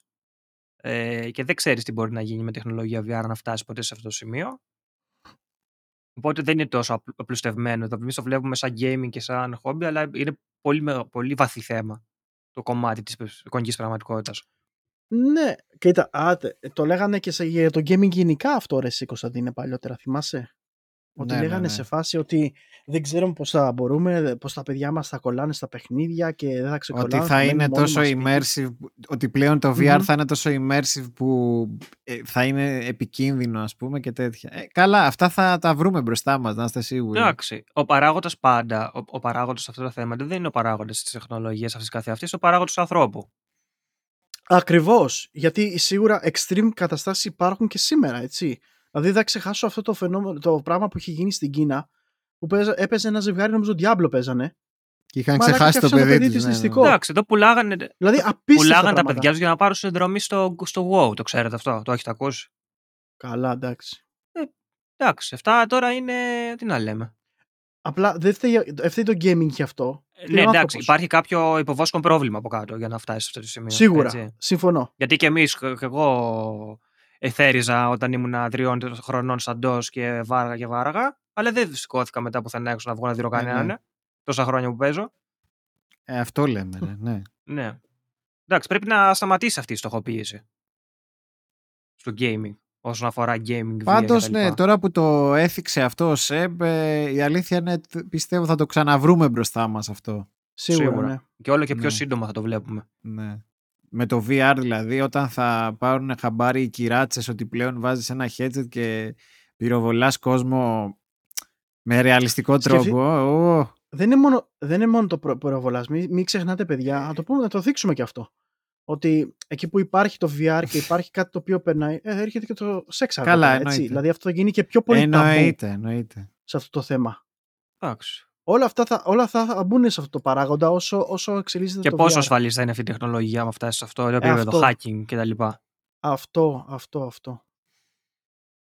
Ε, παίζουν πολλοί παράγοντες, ρε. Δηλαδή θα δούμε πολλά πράγματα πιστεύω στο μέλλον.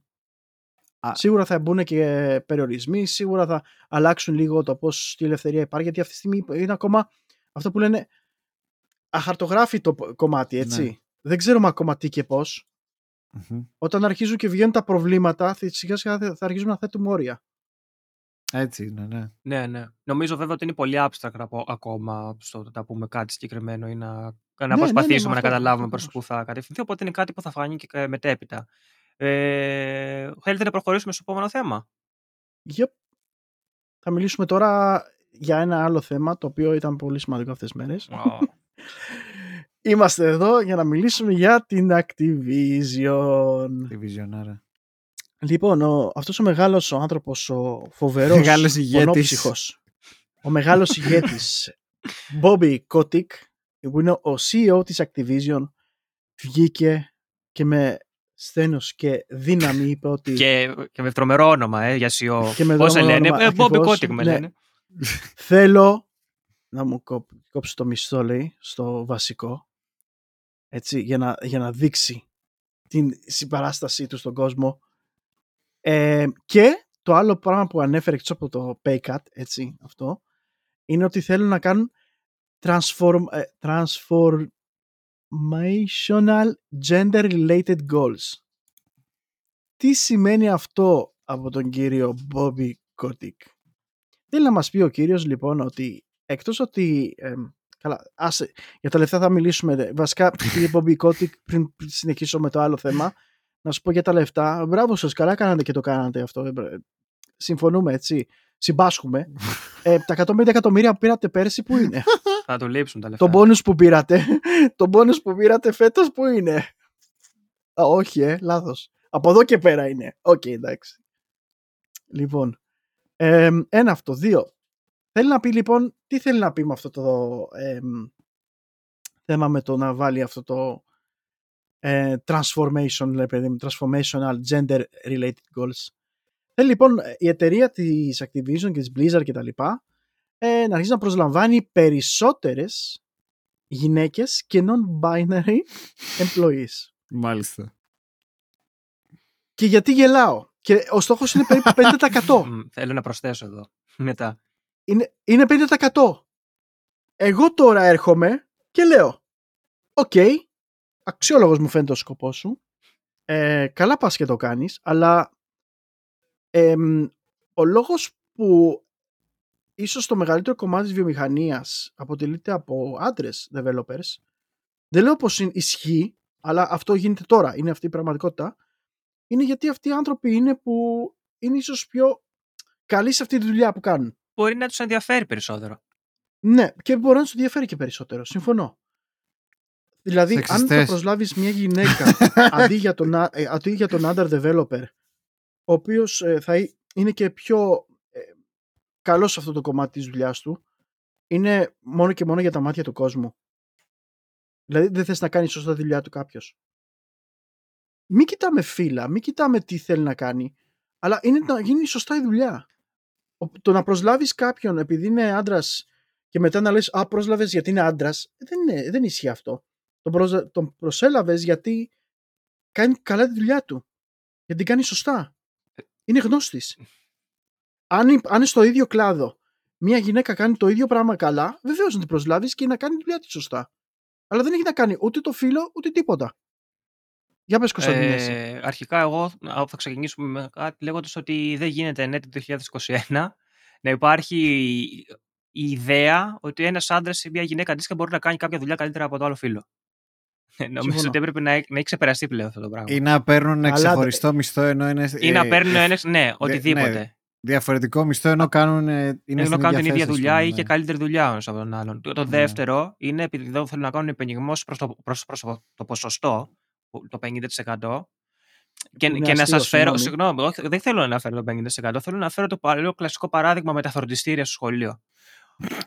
Πόσου υπαλλήλου έχουν τώρα και θέλουν να κάνουν αύξηση 50%. Έχουν 100 να του κάνουν 150% στα επόμενα 10 χρόνια, ή έχουν 2.000 και θέλουν να του κάνουν 3.000.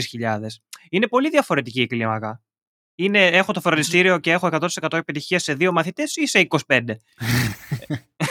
Ή, καταλαβαίνετε δηλαδή ότι τα, μην, σα- μην, ξεγελάς- μην ξεγελιέστε Ναι. από το ποσοστά. Μπορεί αυτό, αυτό να μην σημαίνει τίποτα απολύτως. Να μην έχει καμία υπόσταση που λένε. Εμένα ξέρεις τι μου θυμίζει όλο αυτό; Θυμάσαι πριν δύο-τρία χρόνια που στα Όσκαρ λέγανε Ξέρεις, τότε ήταν το φεμινιστικό κίνημα, το νέα τάξη πραγμάτων και τα λοιπά Ναι, και ναι, λέγανε ναι. «Α, δεν παίρνουν, λέει, Όσκαρ οι γυναίκες, ε, γυναίκες σκηνοθέτες και τα λοιπά και τα λοιπά». Και φε, Α, ναι. φέτος ε, πήραν όλα τα Όσκαρ γυναίκες, μαύροι και Ασιάτες. Δηλαδή, είναι αυτό που έχουμε θίξει και άλλες φορές, ότι όταν κάνεις κάτι μόνο και μόνο για να φανεί ότι στηρίζεις, είναι χειρότερο από την προηγούμενη κατάσταση. Ναι. Είσαι, υπο, Και- είσαι μεγάλος υποκριτής, όπως είναι και ο Bobby Kotick και η- όλη η εταιρεία του. Ακριβώς. Γιατί αυτό που λέει, αυτό που λέει ο Χρήστος τώρα, ουσιαστικά τι γίνεται ρε παιδιά, με όλα αυτά που γίνεται με την Activision Blizzard, που γίνεται τις Καλά, δεν γίνεται κακομοίρας μόνο με την ρυθμίσεις Activision. και αυτά. Γίνεται με όλες τις εταιρείες αυτή τη στιγμή. Με όλες, Ναι, ναι, ναι. αλλά το, επειδή, επειδή τα φώτα είναι πλη- πλη- στραμμένα προς την Activision Blizzard, γιατί είναι το πιο κρα- ε, 38 παράδειγμα, με όλα αυτά που γίνανε, εμ, θέλουν να αποφύγουν κάποια, κάποιο, κάποια φωτιά, ρε παιδί μου, ξέρεις, λίγο να φύγει το χίτ από πάνω τους, εμ, ώστε να μπορούν να χαλαρώσουν, πιστεύω. Οπότε ο μόνος λόγος λοιπόν που το κάνουν είναι αυτός. Δεν έχει κανένας άλλος λόγος. Προφανώς. Μην νομίζω τον ενδιαφέρει τον κύριο Bobby Kotick αν ε, ο υπάλληλο τους είναι γυναίκα ή άντρας. Και Δεν Σεμπάστη, ξέρει δεν, καν του κάνα, υπαλλήλους του. δεν κάνανε μόνο αυτό για να φύγει το hit από πάνω τους, αλλά υπήρξαν και πιο δραστικά μέτρα. Πολύ πιο δραστικά μέτρα. Για πες. Ε, σε λίγους μήνες από τώρα ήταν η, η BlizzCon, η online, γιατί ακόμα δεν γίνεται διαζώσεις η BlizzCon, Μμμ. ε, του 2022. Η BlizzCon του 2022 ακυρώθηκε, λοιπόν, για, για λόγους που δεν τολμάει να αναφέρει καν η, η ηγεσία της εταιρείας. Δηλαδή, πώς να σου πω, επειδή αυτοί βρίσκονται και στα δικαστήρια τώρα, Μμμ. ότι με όλα αυτά τα με τις παρενοχλήσεις που έγιναν μέσα στην Activision και τα λοιπά και τα λοιπά και γενικό, γενικά είναι in turmoil όλος αυτός ο όμιλος αυτή τη στιγμή δεν είναι και το καλύτερο timing για να γίνει μια BlizzCon Δεν, είναι, δεν είναι καλύτερη η φάση. ναι, ναι, ναι.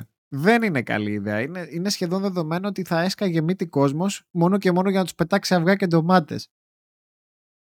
Πράγμα, είμαι σίγουρος ότι θα γινόταν αυτό. Ε, είναι αστείο το μήνυμα που έχουν βάλει. Α, Ε, αλήθεια καλά. είναι αστείο. Δεν αναφέρουν τίποτα. Δεν αναφέρουν τίποτα. Ε, λένε πραγματικά ότι ε, για να στηρίξουμε τις ομάδες μας περισσότερο και κάτι τέτοιο. Κάτι χωρίς να αναφέρουν πραγματικά το γιατί, έτσι.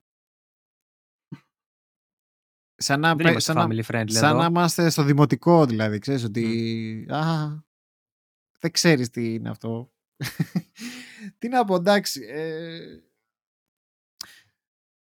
not much of, Έλα, εντάξει, δεν πειράζει. Not- Ε, σταμάτα. not much of worth Σταμάτα. was Δεν, lost. δεν, είμα- Ο άνθρωπος πήρε, πήρε pay cut για σας. δεν είμαστε family friendly εδώ, έτσι δεν είναι. Ε, Όχι. πίπες. Εντάξει. Ο άνθρωπος έφαγε pay cut έτσι για να αποδείξει ένα πράγμα, ρε φίλε. Άσχετα που κάτω στην πύλα με τα 150 εκατομμύρια. Ναι, Καταρχάς, ε, έκανε pay cut και επιβεβαίωσε αυτό που ξέραμε ήδη. Αυτό το- δεν, δεν πήγε να αποφύγει κάτι, επιβεβαίωσε αυτό που γίνεται με το pay cut που έκανε στον εαυτό του. Έλα, το pay cut του το είπανε απλά οι, οι επενδυτές για να... Ποιοι Ναι, ποιοι επενδυτές, εντάξει. ρε μαλάκα, βγήκαν οι άλλοι και είπανε. ε, Πρόσλεβε ένα team ρε μαλάκα εκεί πέρα για damage control. Ε, και ναι, μπας αυτό. και κάνει κάτι. Μπας και... Έτσι κι αλλιώς τι θα χάσει, τι είναι ο μισθός του μπροστά στα υπόλοιπα. Παίρνει και μπόνους και έχει και τέτοιο, πες το. Μαλάκα, ο τύπος πήρε 150 εκατομμύρια bonus. Δεν μπορώ να το συνεχίσω να μην το λέω, ρε μαλάκα. Και, Και θα- Και βγαίνει και λέει ότι θα τα pay Καλά. cut. Ναι, για να και κάνουμε ως το βασικό. CEO πολύ πιθανό να έχει το μεγαλύτερο μερίδιο στην εταιρεία. Ναι. Ε. Δηλαδή παίρνει ποστάκια από την Ναι. αγορά. Ε, Άσε με, καλά. μωρέ. Άσε με, μωρέ. Αυτές τι μαλακέ του και θα κερατά. έρθουμε τώρα στο επόμενο που είπε αντιφάσκει με αυτό που λέγαμε, αυτό που με το pay cut. ουσιαστικά. Έλα, Αντι, αντιφάσκει. Που έχει να κάνει ότι η Viserious Visions, ε, η οποία ήταν υπεύθυνη για τα παιχνίδια Pro Tony Hawk Pro Skater 1 και 2, αλλά και τώρα που έφτιαχνε το Diablo 2 Resurrected, είχε, έγινε merge, εξαγοράστηκε ουσιαστικά από την Blizzard και σκάσανε μέσα σε ένα συμβούλιο, οι οποίοι περισσότεροι ήταν συνάντηση, όχι συμβούλιο, συνάντηση, οι οποίοι ήταν και περισσότεροι εγκεντημένοι για το Halloween και τους ανακοίνωσαν πολύ απλά ότι καταργείτε το όνομα και θα δουλεύετε. Δεν έχετε πια, δεν θα, δεν θα κάνετε δικά σας πράγματα και απλά θα λειτουργείτε ως support στα άλλα project της Blizzard. Ταν, ταν, ταν. Ταν, ταν, ταν.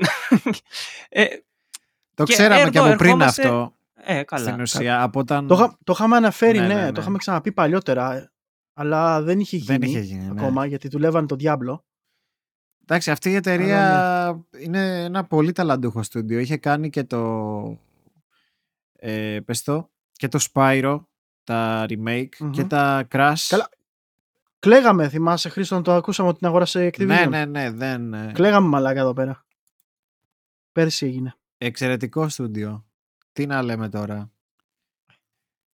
Δυστυχώς. Another one bites the dust. Ναι, Another αυτό one. ακριβώς. Τα τελευταία χρόνια η Activision ε, τους είχε κάνει αποκλειστικούς developers της, πε- της μεγάλης, ε, της σειράρας ε, Skylanders. Μμ, μμ, μμ. Αδύνατον. Όποιος θυμάται. Όποιος θυμάται, ναι. Εντάξει. Αυτό το στούντιο το είχαν βάλει να βγάζει τα Skylanders. Γαμάτι θεή. Ε, εντάξει. Και τώρα δεν θα βγάζουν και τίποτα ενδεχομένως. Έτσι αυτά. Θα κάνουν reboot του Skylanders τώρα. λέει, ξέρεις.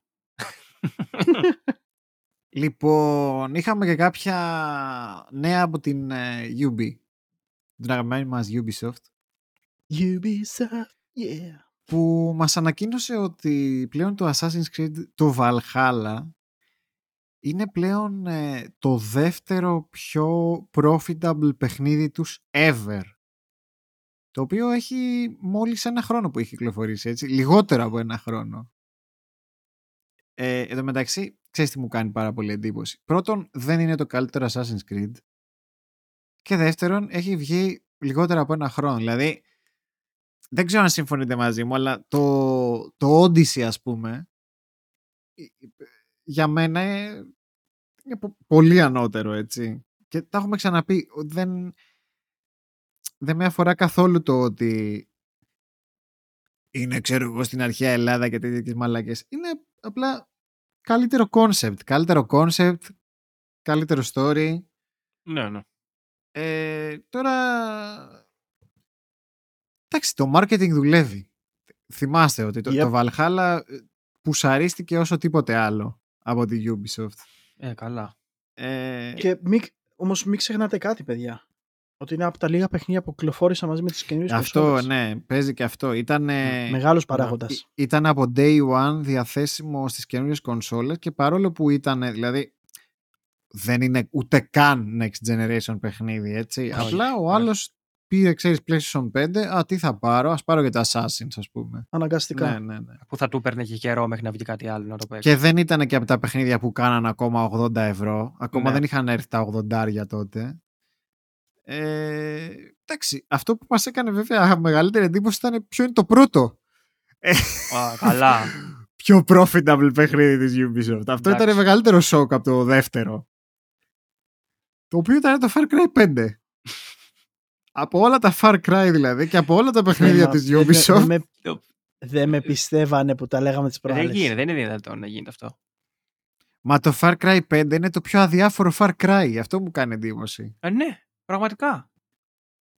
Δηλαδή, τι, Αλλά- λες, ποιο, ποιο Για είναι σε- το πιο βαρετό από όλα; Για σένα, ο, ε, κοίτα, να σου πω κάτι. Άμα πάρεις την τριλογία των Far Cry, χώρια το 6, έτσι, δεν κοιτάμε το 6 Ποια τώρα, τριλογία; είναι καινούριο. Την τριλογία, ναι. Ε, το 3, 4 και 5. Ε, Αυτό Οκ. είναι τριλογία. Σε θε... Τώρα το λέω για αυτή την τριλογία, γιατί για το 2 και το 1 ήταν, θε, θα, ήταν, ε, θα ήταν απλά τα θεμέλια για το Οκ. επόμενο συνέχεια. Ναι, ναι, ναι. Ωραία. Αυτά τα, αυτά τα τρία παιχνίδια λοιπόν, το πιο ωραίο story είχε Το το 3 και το 5. Οκ. Το, 4, το 4 ήταν με. Πραγματικά Ναι, ήταν. ναι. Συγγνώμη, ρε παιδιά. Ήταν fun game, ήταν fun game, αλλά ήταν πολύ. α- ε, απ- έτσι απλό Ρε σενάριο. παιδιά, θα τρελαθούμε τελείως. Παίζει ο κόσμος Far Cry για το σενάριο. εντάξει, Αρνούμαι να- ε, δεν ναι. μπορώ να το πιστέψω. εντάξει, είναι σαν μια blockbuster ταινία το Far Cry. Οκ. Ξέρω εγώ. Σ- ε, θα, έχεις, θα κάνεις το fun σου μέσα στο χάρτη, αλλά έχει και ένα σενάριο. Ε, έχει και ένα εντάξει. σενάριο, ρε παιδί μου. Αν το πάρεις σε θέμα ποιότητας σενάριου, για μένα το, το 3 είναι πρώτο, δεύτερο το 5. Και νομίζω τώρα, Ή κα- το πιστεύεις, το τώρα όχι, κάνανε δηλαδή. και πολύ παραπάνω invest νομίζω στο story με το 6. Με ναι, το ναι. 6, ναι. Αν μη τι άλλο δεν κάνει πουθενά, αλλού κάνω στο story. Ναι, ναι, ναι. Πω πω κακίες. Μ, Εγώ λέω την αλήθεια. Γαμία, Έχεις beef με το Far Cry το Ε, 6, ε. Γιατί Δεν έχω έτσι; beef με το Far Cry, έχω beef με τη Ubisoft που ενώ είναι μεγάλη εταιρεία στο gaming, μου βγάζει τα ίδια και τα ίδια. Αυτό, αυτό είναι το beef με μένα. Πω πω το boosty. Και δεν έχει, Έχει- βγάλει ένα Rayman. Ε, Έχεις φαγωθεί με το Far Cry το 6. δεν εντάξει. μπορώ. Τι να κάνω δηλαδή. Μόνο, Εντάξει, μόνο, είπαμε, μόνος οκ, συστάχια, δεν είναι θέματα. τίποτα. Τρελάθηκε. Δεν ρε, μπορώ, ρε τρελάθηκε. φίλε, τι να Είναι κάνω έξαλλος. δηλαδή. Δεν μπορώ, να, δεν, δεν Έξαλλος. μπορώ να βλέπω το ίδιο πράγμα κάθε χρόνο. Δεν το καταλαβαίνεις. και κάθε δύο χρόνια και τρία χρόνια. Βγάλτε κάτι άλλο, κλείστε το. Δεν ξέρω τι θα κάνει. Κλείστε το. Κλείστε το shop, κλείστε το, ρε. μου βγάλανε τώρα που βάζει το με το τέτοιο και το χαντακώσαν οι ίδιοι. Μαζί με το Valhalla μου βγάλανε το τέτοιο. Το, το Phoenix Rising. Ναι. Το οποίο Γαμάει το εντάξει ήταν Phoenix ωραίο. Rising. Αφού μπορείς να τα κάνεις, γιατί μου πας και μου βγάζεις το ίδιο πράγμα; Θα μου πεις, να γιατί. Γιατί Αγοράζει ο μιλάμε. κόσμο. Πάρε το Far Cry 5, πάρε Far Cry Valhalla. Εγώ δεν ξαναμιλάω Far για Cry. Ubisoft. Far Δεν- Cry Valhalla. εγώ, εγώ δεν ξαναμιλάω για Ubisoft, δεν με απασχολεί πλέον. Παρέ, δεν παρένθεση. ξαναλέω τίποτα. Ακριβώς την ίδια περίοδο με το Valhalla βγήκε το. Αυτό Ναι, και το ναι, χαντακώσανε ναι, με το ναι. Valhalla. Δεν ξαναμιλάω, Ναι, ναι. τελείωσε. Δεν ξαναμιλάω. Δεν Είναι ξαναλέω αυτό τίποτα. που λέγαμε και Α. μια άλλη φορά. Ε, αχ, για, αχ, για ποιους το λέγαμε ρε που έβγαζε παιχ- παρόμοια παιχνίδια ίδια περίοδο και χαντάκο; Ή- Ubisoft. για την EA μήπως το λέγαμε που, ε- όχι. Που έβγαιναν κάτι κόλο, κάτι Battlefield μαζί με κάτι... Αχ, δεν θυμάμαι τώρα. εμείς. Δεν θυμάμαι κι εγώ. Ε, πέρα από αυτό, ε, άλλα νέα που μας ε, χάρισε η Ubisoft ήταν ότι το, το Division το Heartland το Division το Heartland που είναι το επερχόμενο ε, κάτσε αυτό δεν είναι είναι Σκατά να Αυτό- φάνε με το Αυτό Division είναι, Heart. ηρέμησε, Σεμ. Αυτό είναι. Δεν μπορώ, αγαπάω το Division, αυ- μαλάκα. αυ- Γάμα το αυτό είναι κερατό μου. free του to βγάζω- play παιχνίδι κιόλας. Ναι. Ναι. Και έχει φύγει πολύ μακριά, μακροπρόθεσμα. Είπα για 23. Και μαζί του πάει και το remake του Prince of Persia Sands of Time Ναι, ναι. Κλείνει το κανάλι 69, κλείνει και ο τάφος τους. τα οποία λέει, τα οποία λέει βγαίνουν από Μάρτιο του 22 μέχρι Μάρτιο του 23. δηλαδή, αυτό το... δηλαδή, Θα μπει καινούργια γενιά μαλάκα στο λόγο και αυτό Στο PlayStation 6 δεν βγει το PlayStation Persa, παιδιά. Τι καταστροφή, τι πυρκαγιά ήταν αυτή ρε μαλάκα με το Prince of Persia. Έμα το δίνεις σε ένα μαλάκα άπειρο στούντιο, λογικό είναι να στο κάνω. Και Τι μου μάλιστα λες. Αυτοί ε, φταίνε. ήθελα να γελάσω τις προάλλες. Ε, μπήκε ένας viewer και με ρώτησε εμένα στο stream γιατί ο Σεμπ παίζει το, πα- το παλιό ενώ βγαίνει το καινούριο; Έπρεπε να έρθεις σε μένα να με ρωτήσει. Αυτό ναι.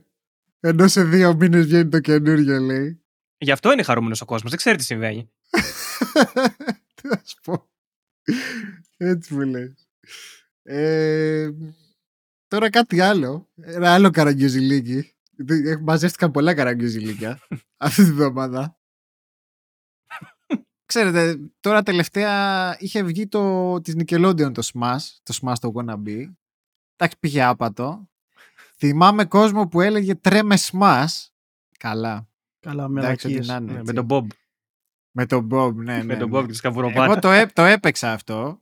Γιατί είχ- πραγματικά είχα την περιέργεια. Εντάξει, Είναι free. όχι, δεν είναι free. Ω, ω.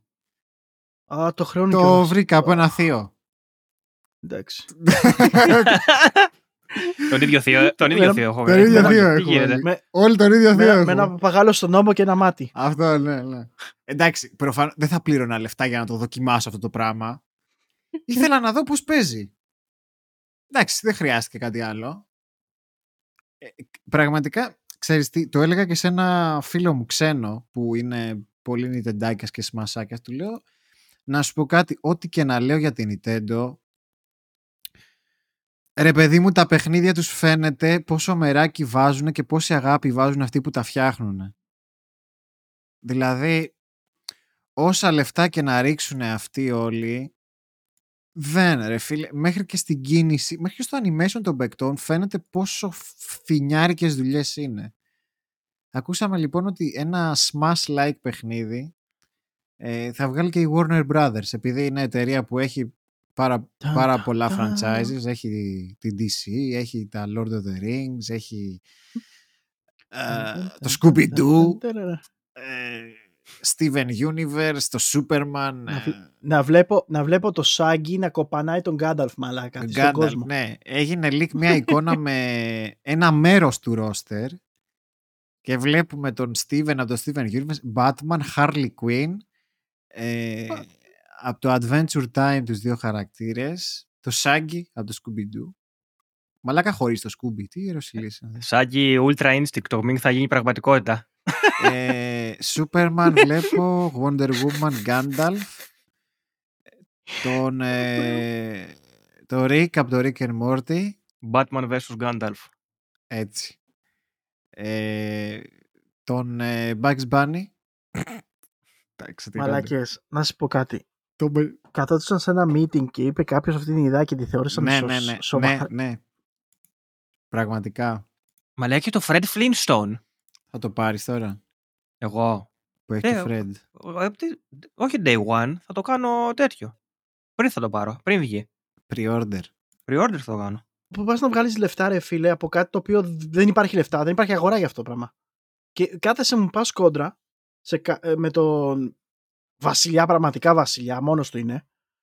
Ενώ έχουν βγει άλλα παιχνίδια competitors και έχουν αποδείξει ότι δεν υπάρχει, προ, ε, δεν υπάρχει λόγος ούτε πιθανότητα να κάτσεις να βγάλεις κάτι Για σοβαρό. αυτά τα πράγματα ξέρεις ποιοι άνθρωποι ευθύνονται. Κάτι παππούδια γέροι που είναι μέσα σε αυτές τις Συμφωνώ. εταιρείες και λένε αυτοί εκεί πέρα στην Nintendo οι μαλάκες που δεν έχουν τίποτα, που δεν έχουν στον ήλιο μοίρα έχουν βγάλει αυτή τη μαλακία το Smash και βγάζουν τόσα λεφτά. Εμείς έχουμε τόσα, τόσα intellectual properties. Θα πάμε να τους χώσουμε όλους μαζί, θα βγάλουμε λεφτά. Να. Με τα αρχίδια μου θα πάρετε. Άμα δεν βγάλεις καλό game, λεφτά δεν βγάζεις. Δεν πάει να έχεις Gandalf μέσα και Rick and Morty και... Μα είναι δυνατόν. Γι' αυτό, ε, καταρχάς ούτε η Sony δεν το κατάφερε αυτό. Ναι. Ε, καλά. Μα δεν το βλέπω. Αυτό του λέω. Δεν, δεν έχουν τμήμα το οποίο να κάνει έρευνα.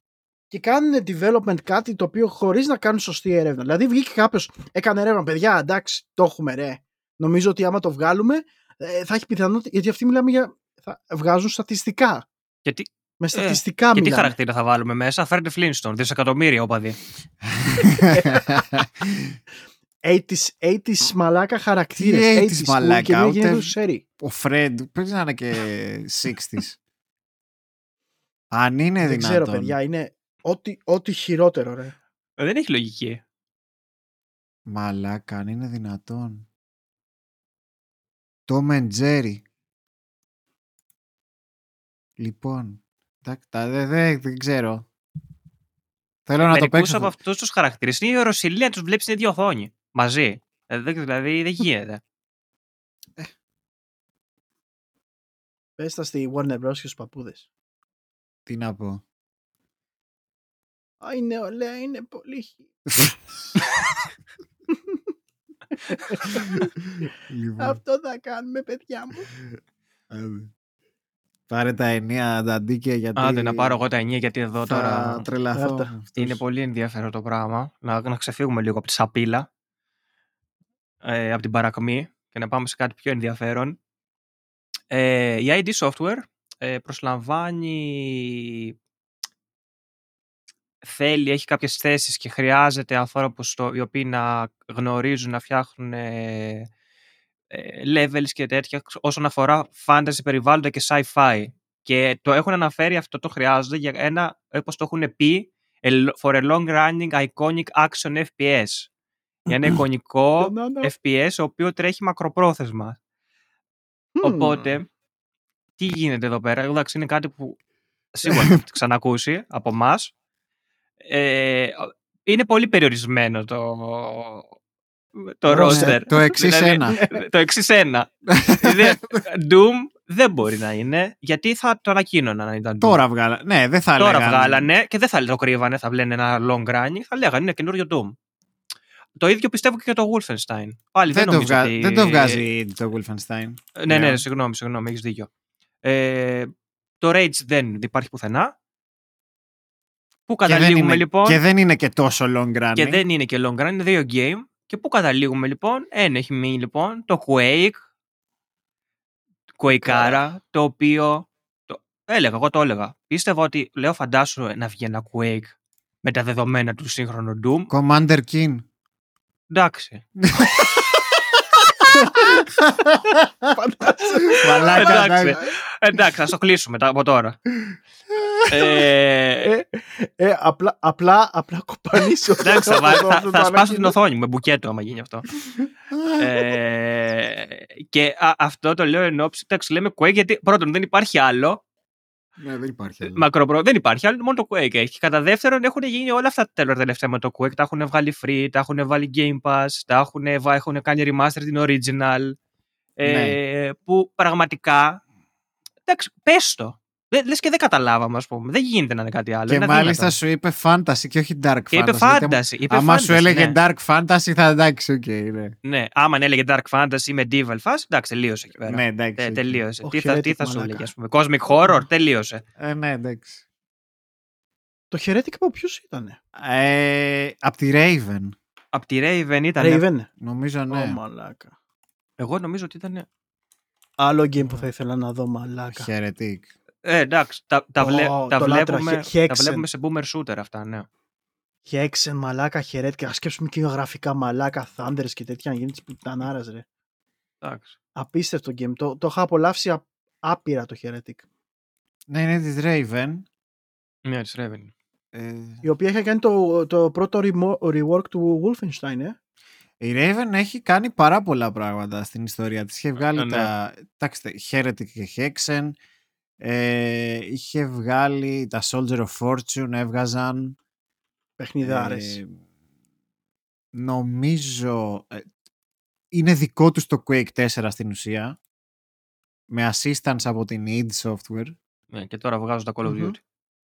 ε, είχαν βγάλει το Wolfenstein του 2009 που είχε, γι- Το που είχε PlayStation γίνει 3. sensor Το από 2009. παντού. Το 2009, ναι λες. αυτό Ναι. τα,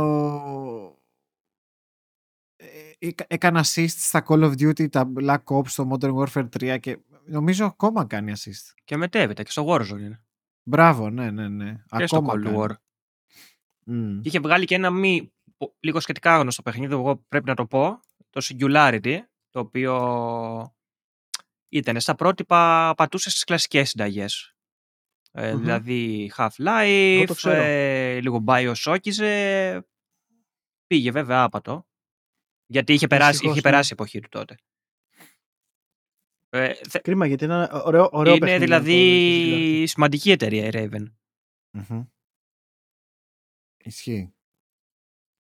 Και πιστεύετε, παιδιά, πραγματικά θα δούμε Quake Θα δούμε επιτέλους. Quake Ara. Επιτέλους δηλαδή; Δεν, δεν μπορεί να ρε δούμε φίλε. κάτι άλλο. Είναι αδύνατον. Και να σου πω κάτι. Εμένα το Wolfenstein στο PS3 μου άρεσε πάρα πολύ. Αυτό που έγινε sensor που λέει ο τέτοιος, ο Inter. Μου άρεσε πάρα πολύ. Ναι, και εγώ το. και ωραίο θεωρώ ήταν. ότι αν έχουμε τέτοια δείγματα μαλάκα και σε Δεν Quake νομίζω ότι θα πάω. με λίγο dark Άμα το σενάριο. κάνω. Ξέρεις τι, Τώρα- δεν θέλω, δεν θέλω να το κάνουν πολύ fast paced σαν το Doom. Θέλω να είναι λίγο Όχι, πιο όχι, υποτονικό όχι. το shooting του. Τι λες μωρέ; Ε, εντάξει, εγώ να- να- το έχω πει ξανά ε, και πριν αρχίσεις εσύ Χρήστο να με κράζεις, Εμένα το Quake σαν κόσμος μου άρεσε περισσότερο από το Doom. Ε, το τι Doom είναι να σε καλύτερο κράξω. παιχνίδι. Είναι καλύτερο παιχνίδι. Αλλά το Quake εμένα μου άρεσε πιο πολύ σαν περιβάλλον. Το Δεν σε fantasy και κράζω. αυτό όλο. Ναι, εντάξει. Ε, τώρα το θέμα είναι άλλο. Το θέμα είναι. Μιλάμε για single player άραγε ή για multiplayer. Δηλαδή, πώς θα. ε, Μετά το. δεν νομίζω μετά την αποτυχία του Δεν Quake νο- Champions ναι, να πάνε σε Δεν multi. νομίζω μετά το, το Quake Champion να πάνε Δεν πάλι νομίζω, σε multiplayer. δεν Αυτό νομίζω. ακριβώς. Επίσης Πάντως έχει- φάνη- φάνηκε ότι έχει ξεπεραστεί αυτό το Quake Arena στυλ. Εγώ, εγώ, εγώ και άλλα δύο άτομα παίζαμε Έχει, Quake. ε, πάντως Champion. έχει περάσει και το Quake από πολλά κύματα, έτσι, να λέμε την αλήθεια. Ναι, Ναι. ναι, ναι. ναι. Ε, δηλαδή είχε βγει το, το Quake το 3, εντάξει, που ήταν μόνο, πήραν την απόφαση πλέον να είναι μόνο multiplayer πλέον. Ναι, ήταν και τα Ε, Unreal Tournament τότε. Ναι, Ε, ναι, ναι. οπότε Αλλά, ήταν ήταν, εκεί. αλλά ήταν άλλη φάση. Αυτό ακριβώς. Ήταν άλλη φάση τότε με το Quake Arena. Δηλαδή πέτυχε γιατί ήταν πρωτοπόρος σε αυτό που έκανε. Ναι. Ναι, δεν- ή- ήταν και η εποχή Καταλαβες. των LAN τότε και υπήρχαν. Αυτά ήταν, είχαν την άνοδο αυτά τα παιχνίδια. Ε, μετά στο Quake 4 πάλι το γυρίσανε. Ε, Ναι. βγάλα, βγάλανε single player. Ήταν κάτι πολύ το Doom 3. διαφορετικό. Ναι, ήταν κάτι Πήγαν, πολύ να- διαφορετικό. πήγαν Σαν, να πάνε σαν σε το Doom 3. Ναι. Ε, αυτό έφτιαξε η Raven. Μετά βγήκε το enemy territory, το Quake Wars. Ναι, Α, στο ο- PlayStation 3. Ωραία, που το θυμήθηκες Όποιος το αυτό. θυμάται, ναι. Το PlayStation 3, ναι. Και αυτό πήγε άπατο. Ναι. Ε, Δεν ήταν και καλό ούτως ή άλλως αυτό. Multiplayer focused και αυτό. Δηλαδή πάλι, πάλι κάνουμε τράμπες. Ε, μετά Quake Champions. Δυστυχώς πήγε άπατο. Είναι πολύ καλό. Δηλαδή Σαν game μου άρεσε πάρα πολύ. αμφιταλαντεύεται πολύ το Quake. Όσο και να το γουστάρουμε, έχει περάσει από πολλά. Πιστεύετε Ναι. ότι πρέπει να Μμμ. γυρίσεις στο single player; Πρέπει να γυρίσεις τις Ναι. ρίζες του, ναι. Και α, φαίνεται, Ναι, ναι, single player. φαίνεται και από την επιτυχία που έκανε το Doom. Νομίζω. Ε, θα θέλατε να είναι στο στυλάκι του 1 ή του 2. Του, εν, του Το ένα. 2. Οπ, Αλήθεια. αντιπαράθεση. Πάρτε. Εγώ νομίζω το 2, ρε Όχι, φίλε. φίλε. Το ένα, τα περιβάλλοντα που είχε το ένα και η σαπίλα που είχε το ένα Και δεν εγώ, είχε το, το ε- δύο. και εγώ ένα θα Θε- πω. είναι μίλια μπροστά το ένα. Και Εντάξει. εγώ ένα θα πω. Ενώ, Θα το, συμφωνήσω αγαπάω, τότε. το αγαπάω και το 2 πάρα πολύ. Ε, Θα εννοείται. το, θα το αλλάξω Εννοείται. κι εγώ. Θα αλλάξω Και σαν αλλάξω gameplay την είναι άποψή πολύ μου για ανώτερο, αυτό το έτσι. επίπεδο. Μην λέμε Βέβαια, μαλακίες. βέβαια, βέβαια, βέβαια. Αλλά αυτό, δηλαδή σαν ε, στυλ και σαν μουσική Ε, ναι, ε, θα, μεταλλιές. πω, Quake- θα πω Quake 1. Εντάξει. Οκ, θα συμφωνήσω. με- τώρα που το, έτσι πως το λέτε, θα Αλλά συμφωνώ. προσοχή, δεν λέμε ότι είναι καλύτερο του δύο. Αυτό λέτε Λέ- εμείς, λέ- αλλά- όχι, λέμε ότι μας άρεσε πιο Δεν- πολύ. Είναι Δεν διαφορετικό. υπάρχουν οπαδικά σε αυτά τώρα. Εντάξει, Ναι. Quake 1 και Quake 2. Σιγά Ναι, τώρα. εντάξει, δεν συγκρίνουμε Δεν τώρα. μπορώ, ίδια εγώ. σειρά είναι, παιδιά. Τα Ε. ίδια παιχνίδια. Η ίδια σειρά παιχνιδιών είναι. Απλά λέμε τι μας έγραψε και για ποιο Ναι. λόγο περισσότερο. Γιατί, και να πω και κάτι άλλο εδώ, γιατί εντάξει, αυτό το θίξαμε. Ε, Τα DLC του Doom κουέκιζαν πάρα πολύ στα περιβάλλοντά τους. Ναι, βέβαια. Έτσι. Να το πούμε Μμμ. γι' αυτό.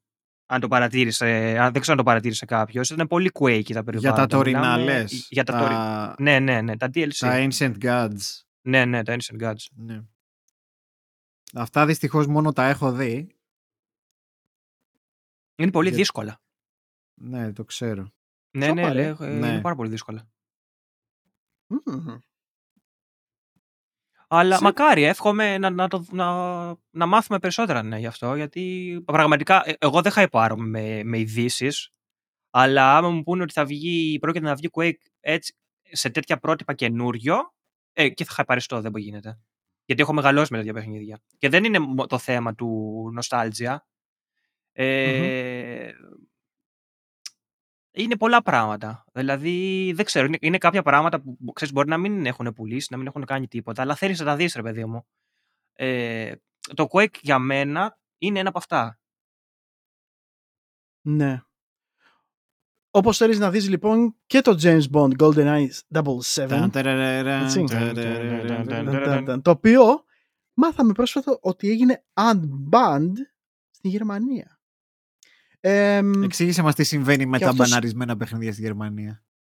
Καλά, οι Γερμανοί γενικά έχουν πολύ πολύ αυστηρή νομοθεσία ως προς τη βία ε, στα βιντεοπαιχνίδια και ειδικά σε θεματολογία ευαίσθητος, ε, ευαίσθητων θεμάτων όπως ήταν ας πούμε ε, ο Δεύτερος Παγκόσμιος Πόλεμος και το κύμα του Ναζί έτσι Μμμ. το κο- τέτοιο. Ε, είναι πολύ ευαίσθητο. Ε, φανταστείτε από, το, από τον νόμο απογορεύεται να φανούν σβάστηκες οπουδήποτε. Ακόμα και σε facebook αυτά γίνονται censored. Ναι. Ε, αυτή, ε, ε, αυτή η χώρα λοιπόν έχει κάνει, ε, έχει κάνει ban το GoldenEye 007. Τι γίνεται τώρα; Μάθαμε ότι πρόσφατα ότι έγινε unbanned και αυτό μάλλον μας υποδεικνύει και μας λέει κάτι ότι ίσως να γίνεται κάποιο re-release. Και μάλλον Wow. αυτό που λέγαμε στην προηγούμενη εκπομπή έρχεται 180 μοίρες Που λέγαμε ότι δεν Τούμπα. πρόκειται Ε, το δεν πρόκειται Golden... να Όχι, δεν δούμε πρόκειται, τίποτα. ναι. Γιατί γενικά το GoldenEye είχε ένα ψηλό χαόδι ε, θέμα με τα copyrights του ε, και οπότε ουσιαστικά εμείς λέγαμε ρε παιδί μου ότι δεν γίνεται μαλάκα. Είναι και η ε, MG μέσα, δηλαδή η εταιρεία που έχει το Bond ιδιοκτησία, είναι και η Rare η οποία έχει φτιάξει το GoldenEye, ε, είναι όλα μαζί.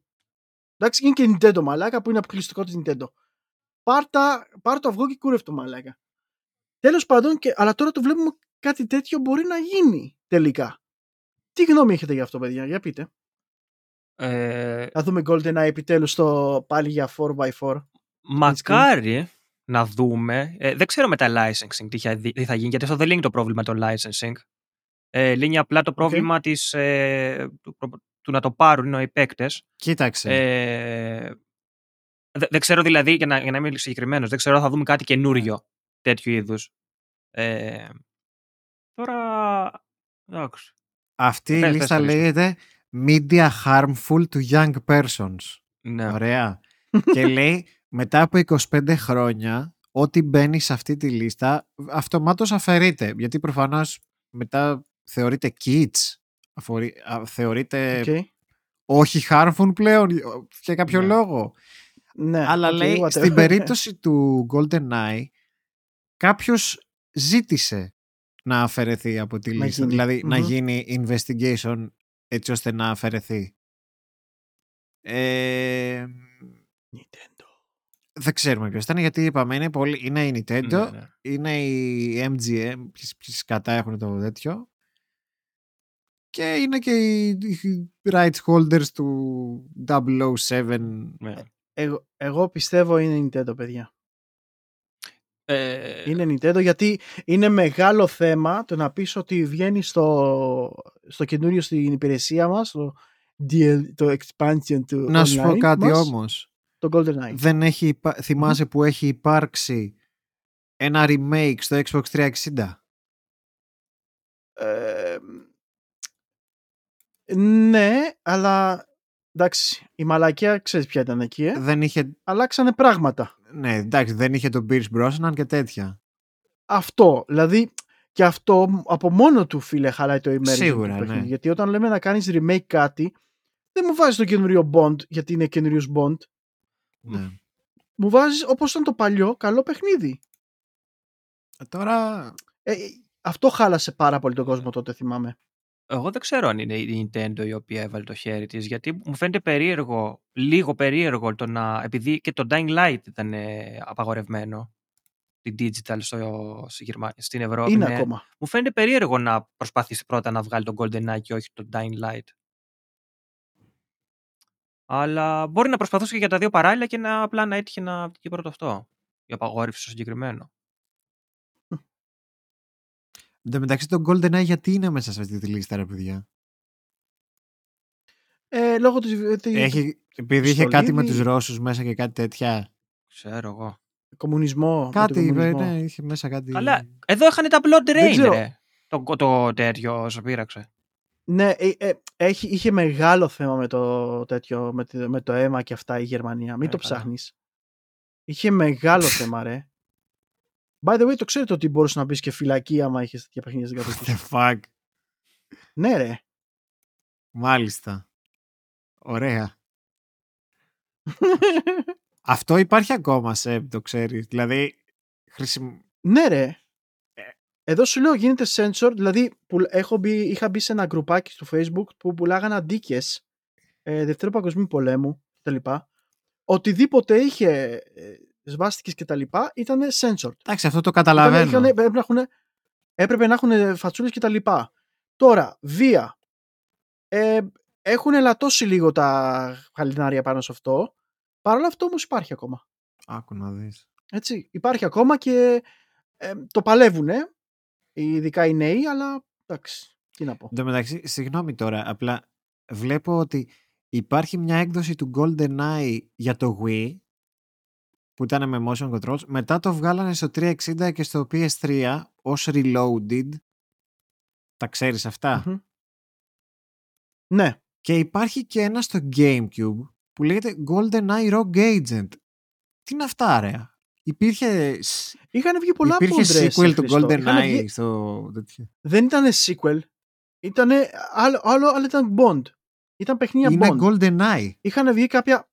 Υπήρχε όμως ένα άλλο που λεγόταν το πιο, το πιο πρόσφατο, νομίζω ήταν λεγόταν Legend. Και είχε διάφορους Bond μέσα, ρε, από, όλ- από όλες τις ταινίες. Και εκεί να δεις μαλάκα χάος με τα license. Εκεί να δεις μαλάκα. Ρε φίλε. Εδώ, εδώ είχαν πρόβλημα στο GoldenEye του 2004.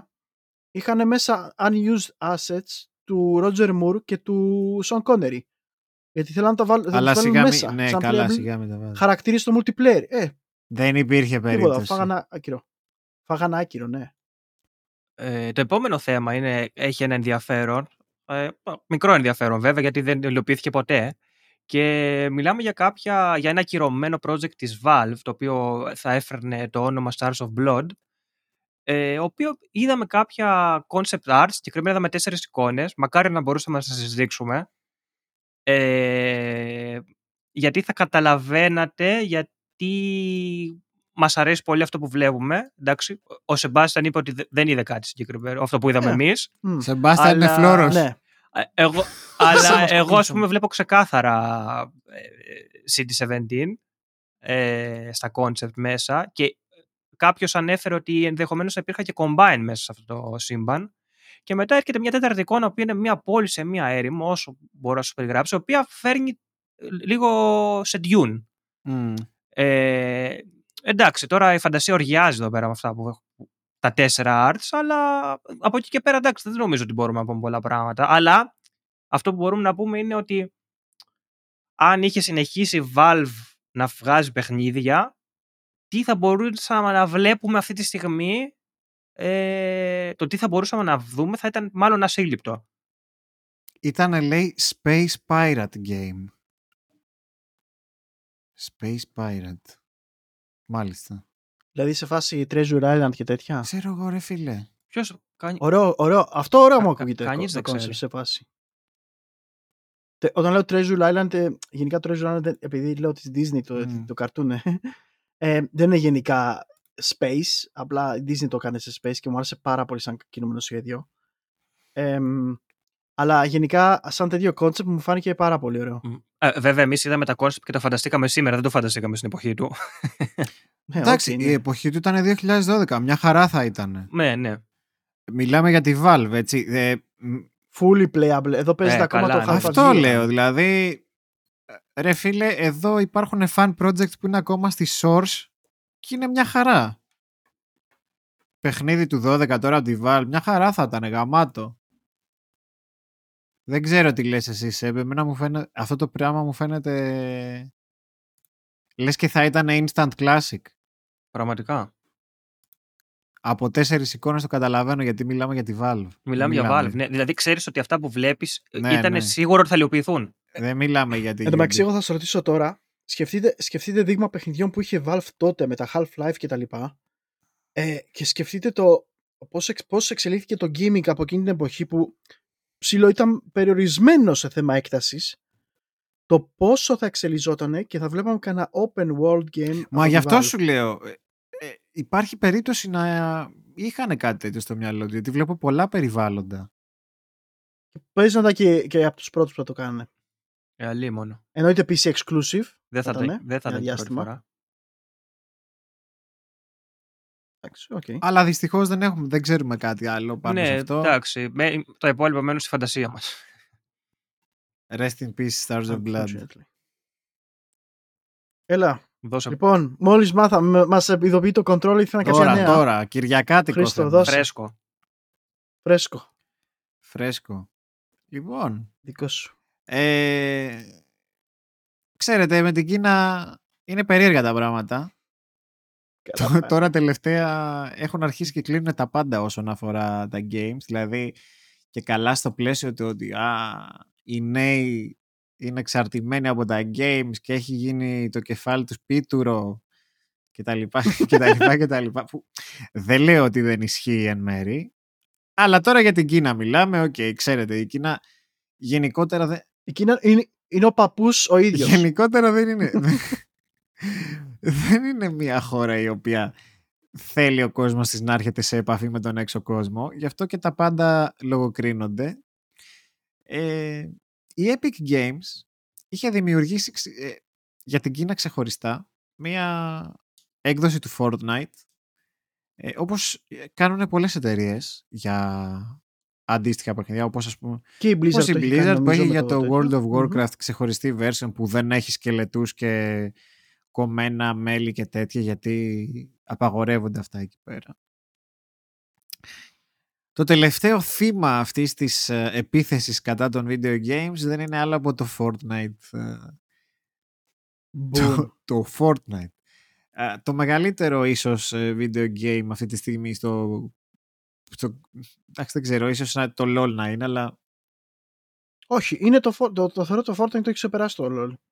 τι να, Όχι στο e-sport, στο gaming, δηλαδή σε θέμα ε, α, τέτοιο, το πώς το... Μπορεί, παίζουν νέοι. μπορεί, γιατί Τα νέα, τα το παιδιά. LoL μπορεί να έχει περισσότερο κόσμο στο, στα e-sports και στο Twitch και στα λοιπά, αλλά το, φ- το, το Fortnite ε, πιάνει και casual κόσμο, πολύ και τα λοιπά. Ε, οπότε θα κλείσει το Fortnite China στις 15 Νοεμβρίου. Και μαζί με αυτό, Είναι, είναι πολύ μεγάλα τα νέα. μαζί με αυτό και ένα μεγάλο κομμάτι του revenue της Epic, φαντάζομαι. Έτσι. Αυτό, αυτό Πραγματικά. παιδιά, είναι καρατιάς στο σβέργο και τους έφυγε η πιτηρίδα στην Epic. Μμμ. Είναι γιγάντιο κομμάτι της αγοράς. Ναι, δυστυχώς για αυτούς. Δυστυχώς για αυτούς, γιατί ε, ο, όπως είπε και ο Χρήστος, η καταπολέμηση της, στην Κίνα γίνεται πολύ κάργα τώρα τελευταία. Από το Σεπτέμβρη λέει όλοι όσοι Μμμ. είναι κάτω των 18 επιτρέπεται να παίζουν τρεις ώρες την εβδομάδα. Ε, οι ετε, Ποιος σκέφτηκε αυτά τα νούμερα μαλάκα; εταιρείες λέει όπως η Tencent, η NetEase και η Mihoyo που έχει το Genshin Impact Το Genshin. ε, τους έχουν ε, πει να ζητάνε real ονόματα ε, ακόμα και facial recognition από τους ε, νεαρότερους χρήστες Άκου εδώ. για να επιβεβαιώνουν ότι είναι ενήλικες ή ανήλικες και ανάλογα να κάνουν enforce το, το curfew. Το, το- Άκου, ναι, ναι, άκου ναι. εδώ ρε μαλάκα, άκου εδώ. Το έχετε ξανασαδείς ποτέ κάτι παρόμοιο; Όχι, αλλά αυτή είναι η συναντήσουμε. Κίνα. That's China for Δηλαδή, you. κα, κα... What the fuck; Πραγματικά what the fuck; Και νομίζω είχαν φτιάξει και το PUBG ξεχωριστή Yep. έκδοση και πάλι και εκεί πέρα περίεργα τα πράγματα. Πονά, πονάει πάρα πολύ γενικά όλους, όλους. Και δεν, ε, δεν θα αλλάξει παιδιά αυτό. Δηλαδή πάει, το Fortnite πάει στην Κίνα.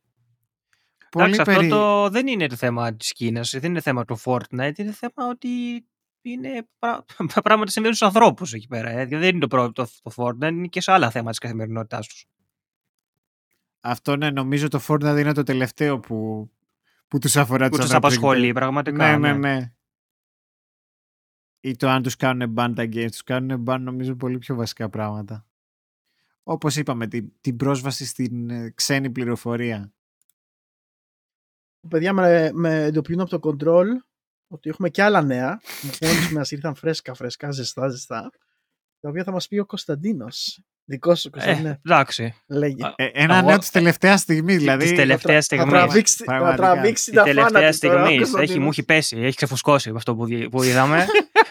Εντάξει, έχει γίνει, βλέπουμε, ή- ήρθε ένα νέο το οποίο λέει ότι υπάρχουν, υπάρχουν reports τα οποία αναφέρουν δύο πράγματα. Το ένα είναι κάτι που κάποιοι ενδεχομένως να είχαν υποψιαστεί και έχει να κάνει με το development του GTA 6, το οποίο όπως αναφέρει το report λέει ότι έχει πέσει σε ένα development hell. Ε, Πριν, πριν Βεβαίως. συνεχίσεις να θυμηθούμε ότι είχε γίνει της καρατσουλάρας ε, κατά τη διάρκεια του development του Red Dead 2 Ναι.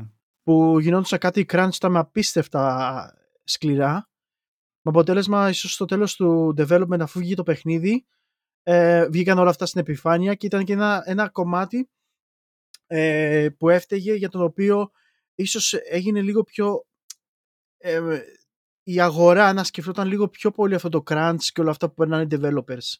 Ε, από, από εκεί ξεκίνησε και γίνανε ξαφνικά όλοι ευαίσθητοι στο crunch. Αλλά βλέπετε ότι και αυτό γίνεται τώρα πάλι με το GTA 6 και είναι λογικό από τη στιγμή που οι ίδιοι, όπως είπα και εγώ νωρίτερα στα παιδιά που, τέτοιο, που το συζητάγαμε, ότι οι ίδιοι προσπαθούν να πάνε κόντρα τον, τον ίδιο στο εαυτό ναι. σε ένα παιχνίδι το οποίο πρέπει να ξεπεράσει το GTA 5 που το βγάζουν σε τρίτη γενιά κονσολών. Ναι, και από ό,τι λέει το report είναι ένα πολύ χαοτικό project. Ε, μπορεί να έχουν θέσει τον πύχη πολύ ψηλά για αυτά που θέλουν να φτιάξουν Κοίτα. και έχουμε ξαναδεί παρόμοια. Η Rockstar πάντα προσπάθησε να ξεπερνάει τον εαυτό της. Και ό,τι και να έχουμε να πούμε για το GTA, είτε, είτε σας αρέσει είτε όχι, ε, ενώ είναι τόσο μεγάλη εταιρεία, δηλαδή με πάρα πολλούς developers, είναι, είναι από τα πιο ταλαντούχα studios ναι. του gaming. Για, αυ- γι' αυτό το λόγο και ό,τι βγάζει Χριστό ε, Και πετυχαίνει δε- μα δεν έχει βγάλει κακό παιχνίδι η Rockstar, πραγματικά. αυτό. Άντε να είναι το Manhunt, να πεις ότι είναι μέτριο ας πούμε. Που, και, που σαν παιχνίδι ήταν Ναι, solid. εντάξει, οκ. Και unique ε, ιδέα, ας πούμε, άσχετα από το αν... Αν, ναι. Είναι Ίσως πολύ, ήταν Λίγο, λίγο too much είναι, Rockstar. είναι λίγο πολύ too much. ταμπού γενικά, αλλά εντάξει.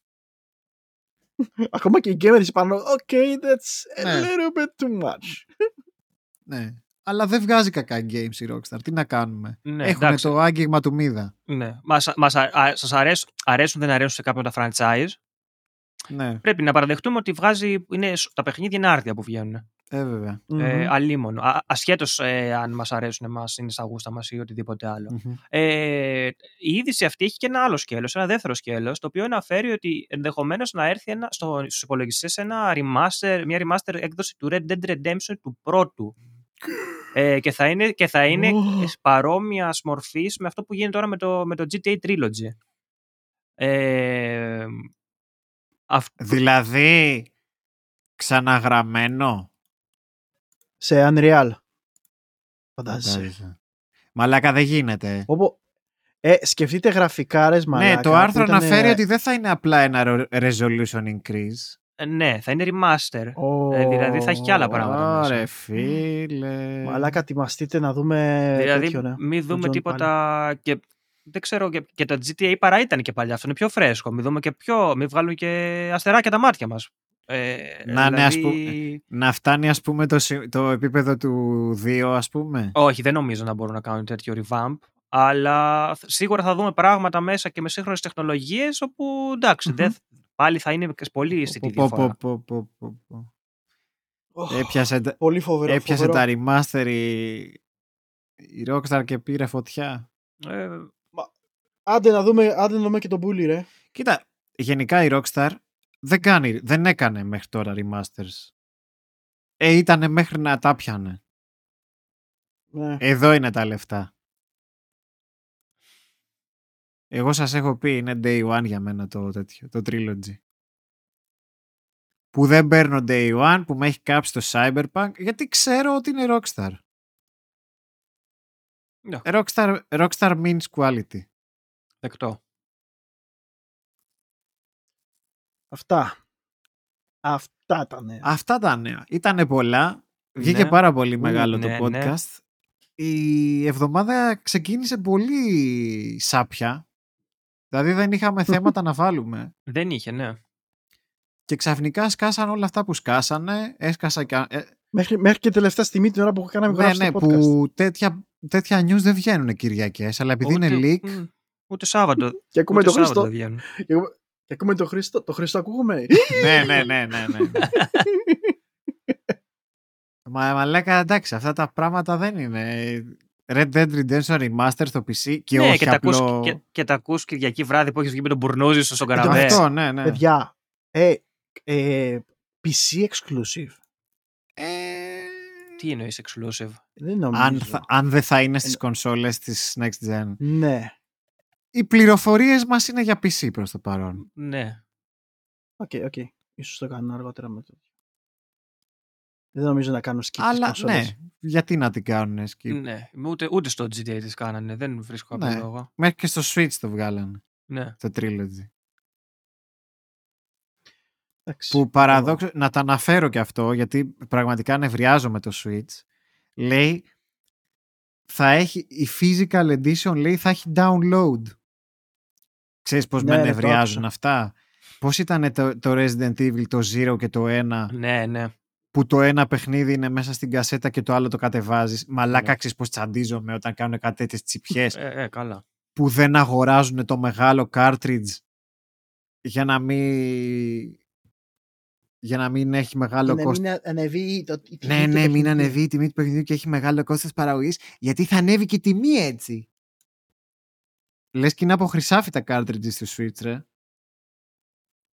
Έλα, Αλλά μα- δεν μαλακίες. ξέρω, μπορεί να τα χρεώνει η Nintendo 10 ευρώ το cartridge, τι να σου πω, ξέρω εγώ. Ε, πούστη. Δεν μπορούσαν να βάλουν εκεί μια απλή SD, ξε- ε, τεχνολογία τύπου SD, ας πούμε. Έπρεπε να είναι proprietary. Τέλος πάντων. Πάει αγαπηθεί και η Nintendo. Δεν την κράξαμε σε αυτό το stream. έπρεπε. Έπρεπε να ευχηθούμε και εδώ. Έτσι. Λοιπόν. Ε, Λοιπόν, τέλος για σήμερα. παιδάκια, σας ευχαριστούμε πάρα πολύ για το χρόνο σας, για την αφοσίωσή σας. ναι, ναι. Σας κουρά, θα σας κουρά, θα σας κουράσαμε λίγο με το σημερινό, αλλά Έχει πάρα πολύ ωραία πράγματα. είχε, πο- είχε ενδιαφέρον. Το διασκεδάσαμε πάρα πολύ.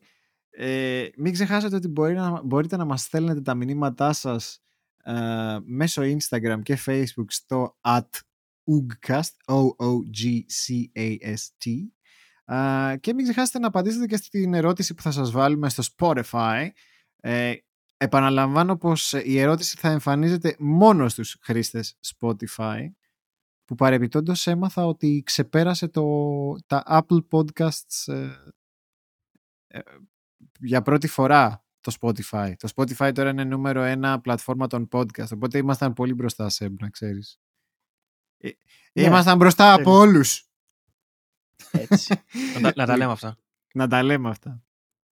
Λοιπόν, ε, σας ευχαριστούμε για άλλη μια φορά. Ε, Ας τον Ευχαριστώ, Εμένα θα παιδιά. με βρείτε μέσα στη βδομάδα στο Twitch ως twitch.tv κάθετος intersynth και θα παίζουμε The House in Fata Morgana. Α, ο Σεμ θα συνεχίσει φαντάζομαι αυτή την εβδομάδα το Prince of Persia The Sands of Time. Τελευταία εβδομάδα και τις επόμενες μετά δύο εβδομάδες θα είμαι off. Μμ. Θα είναι off και από streams αλλά και από το Order of Και από Gaming. το Gaming. podcast. Θα σας ακούω όμως παιδιά, μην ανησυχείτε.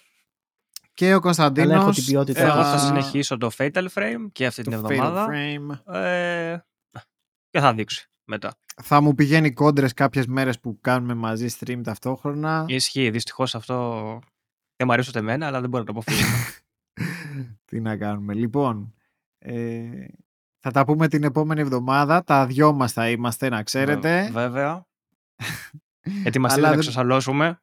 Αυτό, ναι, πάει τέλεια. θα έρθει ο άλλος και θα, θα το βρει ένα ρημαδιό εδώ πέρα. Πω, πω, θα το βρω εδώ πέρα. Σκάτα. Την άλλη εβδομάδα έξω από τα δόντια όλα, παιδιά. Αχ, ακουστούν αλήθειες, ακουστούν αλήθειες στο Retro Gaming. Έτσι. Έτσι. λοιπόν.